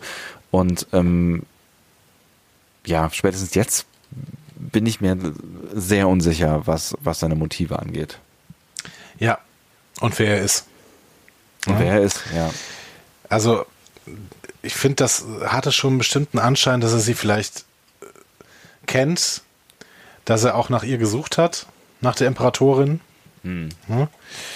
Ähm, dass er sich jetzt freut, dass er sie in seiner Nähe hat, um eventuell da auch einschreiten zu können, eventuell auch selber Imperator zu werden. Ne? Auch ähm, hm. das äh, würde ich jetzt nicht komplett bei Lorca verneinen. Also, Wenn er denn des Spiegeluniversums Lorca ist.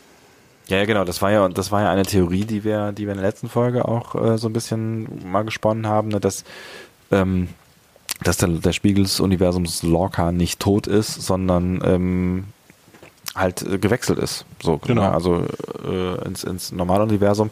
Vielleicht hat er ja auch, äh, haben wir da das letzte Mal drüber gesprochen, vielleicht hat er ja auch sein Schiff, ähm, also das, das Schiff des äh, echten Lorca, inklusive Lorca, hochgejagt. Da haben wir nicht drüber gesprochen, aber es ist auch eine Vermutung. Ne? Wir wissen Ja. weiterhin über Lorca relativ wenig. Er ist natürlich in Ja. dieser Folge auch sehr, sehr wenig aufgetreten. Allein dieses Grinsen ist vielleicht so ein bisschen ein Anker, beziehungsweise auf jeden Fall eine Erinnerung daran, dass Lorca halt nicht der, der Freund ist, der sich jetzt, äh, dem er, äh, als der er sich jetzt darstellt gegenüber äh, Burnham. Der Und- hat eine eigene Agenda. dass der eine ganz, genau, und eine ganz andere Agenda hat als, als alle anderen. Ne? Also der ist schon relativ allein. Also ich glaube, da ist keiner in seinem Team gerade, den wir kennen. Außer Und das vielleicht, halt die- vielleicht der Imperator, also, beziehungsweise die Imperatorin, vielleicht die. Aber ähm, irgendwie. Vielleicht auch die nicht, ja. Ja. Also. Und dann ist halt so die spannende Frage, wann, wann ähm, bricht das auf? Ne? Also jetzt haben wir ja eigentlich äh, gesehen, wie alle, alle Konflikte, die angelegt wurden in den ersten ähm, äh, zehn Folgen, jetzt alle jetzt auch abgearbeitet sind und aufgebrochen sind, so ein Stück weit. Und jetzt ist so die Frage, äh, wann bri- bricht das auf? Weil äh, ich finde, es deutet jetzt schon ein Stück weit an, egal was er für eine Agenda hat, dass die Agenda, die er hat, eine andere ist als die des Schiffs oder Ja. die der Besatzung. Und das heißt, irgendwann wird ja der Punkt kommen, wo ähm, ja wahrscheinlich Michael irgendwann das Kommando übernehmen wird und ähm, Lorca irgendwas anderes tut. Also, weiß ich nicht, sich irgendwem anders anschließt oder flüchtet oder die Discovery bekämpft oder was auch immer. Aber auf jeden Fall, irgendwann werden die, wird, sich das ja trennen. Und ich bin sehr gespannt, ob wir das diese Staffel noch erleben werden. Ja, oder wir erfahren wirklich den, den Lorca, der das Spiegelbild dessen ist, den wir bis jetzt kennengelernt haben. Und das wäre natürlich ein genialer, aber um mal im Rollenspieljargon zu bleiben, ein rechtschaffen guter Charakter und kein chaotisch böser. Ne? So, Ja, das würde voraussetzen, dass er noch lebt, genau. genau. Wir wissen es nicht. Wir wissen Wir da nicht. weiterhin nicht viel. Wir wissen nur weiterhin auch, dass Lorca eine eigene Agenda fährt. Und irgendwie äh, ist er auch nicht komplett äh, negativ dem äh, der, des Erscheinens der Imperatorin gegenüber. Die das natürlich Ob übrigens toll gespielt hat. Ne? Also Michelle Yeoh, ähm, ah, es ist schön, dass sie wieder da ist. Ne? Mit bösem, bösem, bösem Blick. Genau. Ja. Also auch an der Stelle, wie immer, wir wissen, dass wir nichts wissen, aber ich finde, dass tatsächlich ähm, die, die Zweifel, die wir vielleicht noch in der letzten Folge hatten, ähm, was Lorcas äh, Integrität angeht, allein durch diese letzte Szene äh, auf jeden Fall nochmal unterstrichen werden können. So, also da wird, ich bin mir jetzt sehr sicher, dass da irgendwas passieren wird. Ja. So, das klingt Richtung, äh, als, als würden wir Richtung Fazit gehen. Und ich ähm, würde jetzt sagen. Die Folge ist vorbei, würde ich sagen. Genau. Ich habe beim letzten Mal angefangen, das heißt, äh, diesmal bist du dran. auch wenn ich mir wieder einiges notiert habe hier, aber das äh, kann ich auch noch, äh, nachdem du was gesagt hast, äh, los. Ja, ich glaube, ich, ich versuche es auch diesmal. Ich meine, wir sind, ähm, glaube mal wieder relativ zuverlässig über die zwei Stunden gerade drüber gewandert. Ähm, Sehr ich versuche es mal, ich versuche, sehr gut. Genau das wollte ich mir erreichen. Ich, ich versuche es mal kurz zu machen. Ähm, ich, bei, bei all den Kritikpunkten, die man an der Folge in der Logik haben kann, und ich finde, da gab es so ein paar mehr als in der äh, letzten Folge, ähm, hat die Folge es wieder extrem stark geschafft, mich reinzuziehen. Ich fand sie sehr intensiv, dieser intensive emotionale Anfang ähm, und die, diese, diese, diese da schon irgendwie düstere Spannung, die aufgebaut wurde in dieser, dieser ganzen kalten Welt, in der sich Michael da bewegen muss, die dann nach dem Vorspann im Prinzip in, in eine andauernde ähm, re reelle Spannung umgewandelt wird, also in eine, eine situative Spannung. Also ich finde, die Folge hat kaum ähm, Zeit gelassen zum Durchatmen, weil es halt die ganze Zeit ähm, echt immer Konflikte, Konflikte, Konflikte, Spannung, Spannung, Spannung. Ne? Egal, ob du jetzt unten auf dem Planeten warst, dann die Auflösungsszene mit Tyler, die Sache mit Stamets, so es war halt die ganze Zeit ähm, auf, aufreibend. Ja, also es war eine, eine anstrengende Folge, finde ich, was, was so das, das, ähm, das Zuschauen angeht. Und deswegen bin ich durch diese, diese andauernde Spannung über die Punkte, über die wir zu Recht äh, gestolpert sind jetzt äh, in, der, in, der, in der Intensivbesprechung und auch über die man sicher auch diskutieren kann, bin ich aber in, über, über viele hinweggeglitten, weil mich die Story immer die ganze Zeit weitergetragen hat und diese ganzen, diese ganzen ähm, Spannungsmomente ähm, da irgendwie im Vordergrund waren. Und deswegen müsste ich eigentlich die Folge schlechter bewerten, wenn man sich quasi von der Logik äh, ausgeht, die Folge schlechter bewerten als die davor. Ich finde aber, sie hat einfach auch wieder extrem viel richtig gemacht und hat mich einfach sehr gut reingezogen und unterhalten und das immer noch auf, finde ich, auf einem anderen Niveau mhm. ähm, als das, was wir davor gesehen haben in der, in der ersten Halbstaffel. Das war, ist für mich immer mehr ähm, auch so ein, so ein Stück weit wird, wird mehr und mehr zum Prolog so.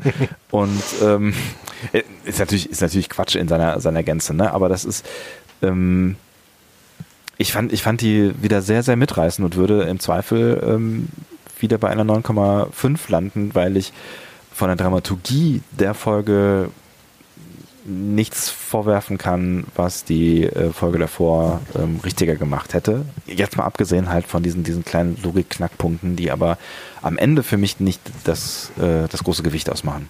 Mhm. Ja, ich habe mir schon gedacht, dass wir schon wieder äh, relativ nah aneinander sind. Mhm. ähm, ich fange mal so an. In der letzten Folge sind wir ins Mirror Universe gewechselt und wir haben die düstere Atmosphäre von Discovery so ein bisschen mitgenommen. Ne? Mhm. Äh, und, und aber auch auf die Spitze getrieben durch das Mirror Universe, was ja eben immer schon ein bisschen düster war, aber halt auch so ein bisschen. Der Nils hat es in der in der äh, in dem Kommentar auf discoverypanel.de so ein bisschen so ein bisschen glittermäßig, ne? ein bisschen bisschen übertrieben halt ne? Mhm. Äh, genannt. Wir haben aber in der letzten Folge auch den Humor des Spiegeluniversums gesehen und das vielleicht in seiner besten Form, in der er jemals vorgekommen ist, würde ich sagen. So. Absolut, also das, das, hat, das hat schon auch Spaß gemacht. Ich finde es aber auch irgendwie, ähm, ich finde es ganz gut, dass, dass diese Folge jetzt düster war. Genau, da würde ich, jetzt, würd ich jetzt ansetzen. Ne? Ja, dieses, genau. dieses Mal sind wir nur noch düster. Mhm. Der Humor war völlig weg und dafür hat es der Regisseur aber geschafft, äh, Regisseur geschafft, so eine völlig beklemmende Atmosphäre aufzubauen. Und es war, finde ich, eine relativ untypische Folge für Discovery bis jetzt, weil wir sehr, sehr lange Szenen hatten, die mhm. alle sehr beklemmend, sehr atmosphärisch, sehr dunkel, traurig waren. Und das hat der Folge gut getan. Das hat er richtig gut getan. Mhm. Ähm, es gab auch, es gab auch so wenig Sprünge irgendwie. Ne? Es gab so genau. diese Stamets äh, Nebengeschichte, aber die wurde auch nur so ein bisschen erzählt. Es war, es war sehr, sehr fokussiertes Erzählen. Ne? Und das hatte bestimmt, das werden jetzt äh, ähm, äh, Medienwissenschaftler würden uns jetzt noch sagen, ja, das lag sicherlich auch an langen Kamerafahrten und sowas. Ne? Sowas wissen hm. wir alles nicht, aber ähm, das, das äh, mag bestimmt auch so gewesen sein. Und ähm, ja, Dementsprechend bin ich auch weiterhin sehr, sehr angetan. Für mich war es von der Atmosphäre her wahrscheinlich die beste Folge. Vom philosophischen Anspruch her war es pures Star Trek äh, mhm. in seiner besten Form und das gefällt mir äh, toll. Der Humor hätte, würde ich auch sagen, hier vermutlich was gestört. Aber diese paar Logiklöcher im Plot ziehen für mich die Folge dann doch etwas unter die letzte. Ein ganz mhm. klein wenig. Äh, und da gehe ich diesen Schritt, den du äh, gesagt hast, würdest du nicht gehen. Ich sage trotzdem extrem hohes Niveau, was Discovery uns hier anbietet. Und bin dieses Mal bei einer 9, aber ohne das Komma 5. Mhm. Kann ich nachvollziehen. Also äh, ich habe ich hab auch drüber nachgedacht. Ähm, hab's aber, ja, ich habe es ja gerade begründet, hab's aber dann irgendwie nicht gemacht, weil sie also auch die beiden Folgen zusammen, glaube ich, kannst du, kannst du einfach so weggucken. Und ich finde, wenn eine Serie das, das schafft, mich da so reinzuziehen, dass ich halt dann auch über, also dass ich zum Teil ja nicht, nicht mal Sachen mitbekommen habe, äh, so, wo ich dann hinterher irgendwie nochmal gucken muss, oh, ist das wirklich gerade passiert so, ne? Ähm, oder wo ich mich über Sachen nicht gewundert habe, dann finde ich es irgendwie, finde ich es irgendwie okay, aber kann durchaus nachvollziehen, dass du, dass du da die 0,5 ja. abziehst. Ich finde, die Folge hat auch was mit uns gemacht. Ähm, also ich weiß jetzt nicht genau, ob es vielleicht an unserer neuen äh, Aufnahmesituation lag, dass wir zum ersten Mal bei einer regulären Folge eben nicht mehr nebeneinander saßen. Ja. Ähm, aber ich finde, dass wir ähm, auch einen relativ äh, ernsten Cast diesmal gemacht haben. Hm? ja. Ja, aber ich, ich, ich, ich glaube, es liegt tatsächlich auch so ein bisschen an dieser, dieser äh, düsteren Stimmung so ein bisschen. Also, dass das, ich glaube, wir sind ähm, in der letzten Folge aus mehreren Gründen sehr, sehr gut gelaunt ähm, mhm. auch reingegangen und ich glaube, es lag gar nicht so daran, dass wir uns jetzt nicht äh, gesehen haben Ich glaube einmal, weil, weil wir diese, diese, dieses Gefühl von Freude noch in uns trugen, was wir ja in, im letzten Cast auch viel thematisiert haben, so dieses kindliche ja. Freuen auf Discovery ja, genau. ist zurück, plus halt die, die Szenen, die humorig tatsächlich auch ganz gut funktioniert haben, über die man sich schon auch freuen konnte und ich glaube, wir sind einfach mit, mit der Folge in die letzte Folge Discovery Panel reingegangen, äh, mit der Stimmung der Folge und ich glaube, genauso sind wir jetzt auch mit der Stimmung der jetzigen Folge in diese Folge reingegangen, weil es einfach ich finde, es ist tatsächlich eine der, der, der schwersten Folgen emotional. Also sie ist schon sehr, ne, wie du es eben ja schon gesagt hast, nicht nur düster, sie ist halt auch, auch schon sehr emotional und philosophisch. Also es ist eine nachdenkliche Folge und es ist zum Teil auch, wenn du dich in, in die Rollen wirklich hineinversetzt, ne, also allein diese erste Viertelstunde, wenn du dich in die Rolle von Michael hineinversetzt, echt auch eine, eine, eine beklemmende Vorstellung. So und ich glaube, das ist so ein bisschen ähm, das Tribut an unsere heutige Genau. Nicht so Spritzigkeit. Ja, und ähm, man muss eben auch Tribut zollen. Also ich finde, hier ist, hier ist Michaels Welt zusammengebrochen. Hm. Und das ist halt auch nicht so witzig. Es ist halt auch nicht so witzig und zwar auf, auf, auf, auf verschiedensten Ebenen so. Und dann ist halt, dann hat man uns in der letzten Folge einen, einen, einen, äh, einen beliebten Charakter genommen und jetzt wankt in dieser Folge auch ein beliebter Charakter ums Leben. Also das ist ja auch alles aufwendig, das ist ja anstrengend, das ist ja, ja emotional auch äh, anstrengend für die Menschen, die es, die es äh, gucken, also für uns, die wir das äh, gucken. Insofern war das in vielen Belangen eine sehr anstrengende Folge. Ich bin sehr gespannt, was ihr da draußen davon haltet. Ähm, wir werden uns in der nächsten Woche ja mit der Folge Vaulting Ambitions auseinandersetzen. Mhm. Ja, wie kann man das übersetzen? Springende Ambitionen. Ja. Ambitionen zu springen. Das wäre es vielleicht. Ne? Vielleicht ja, wollen vielleicht. wir wieder springen.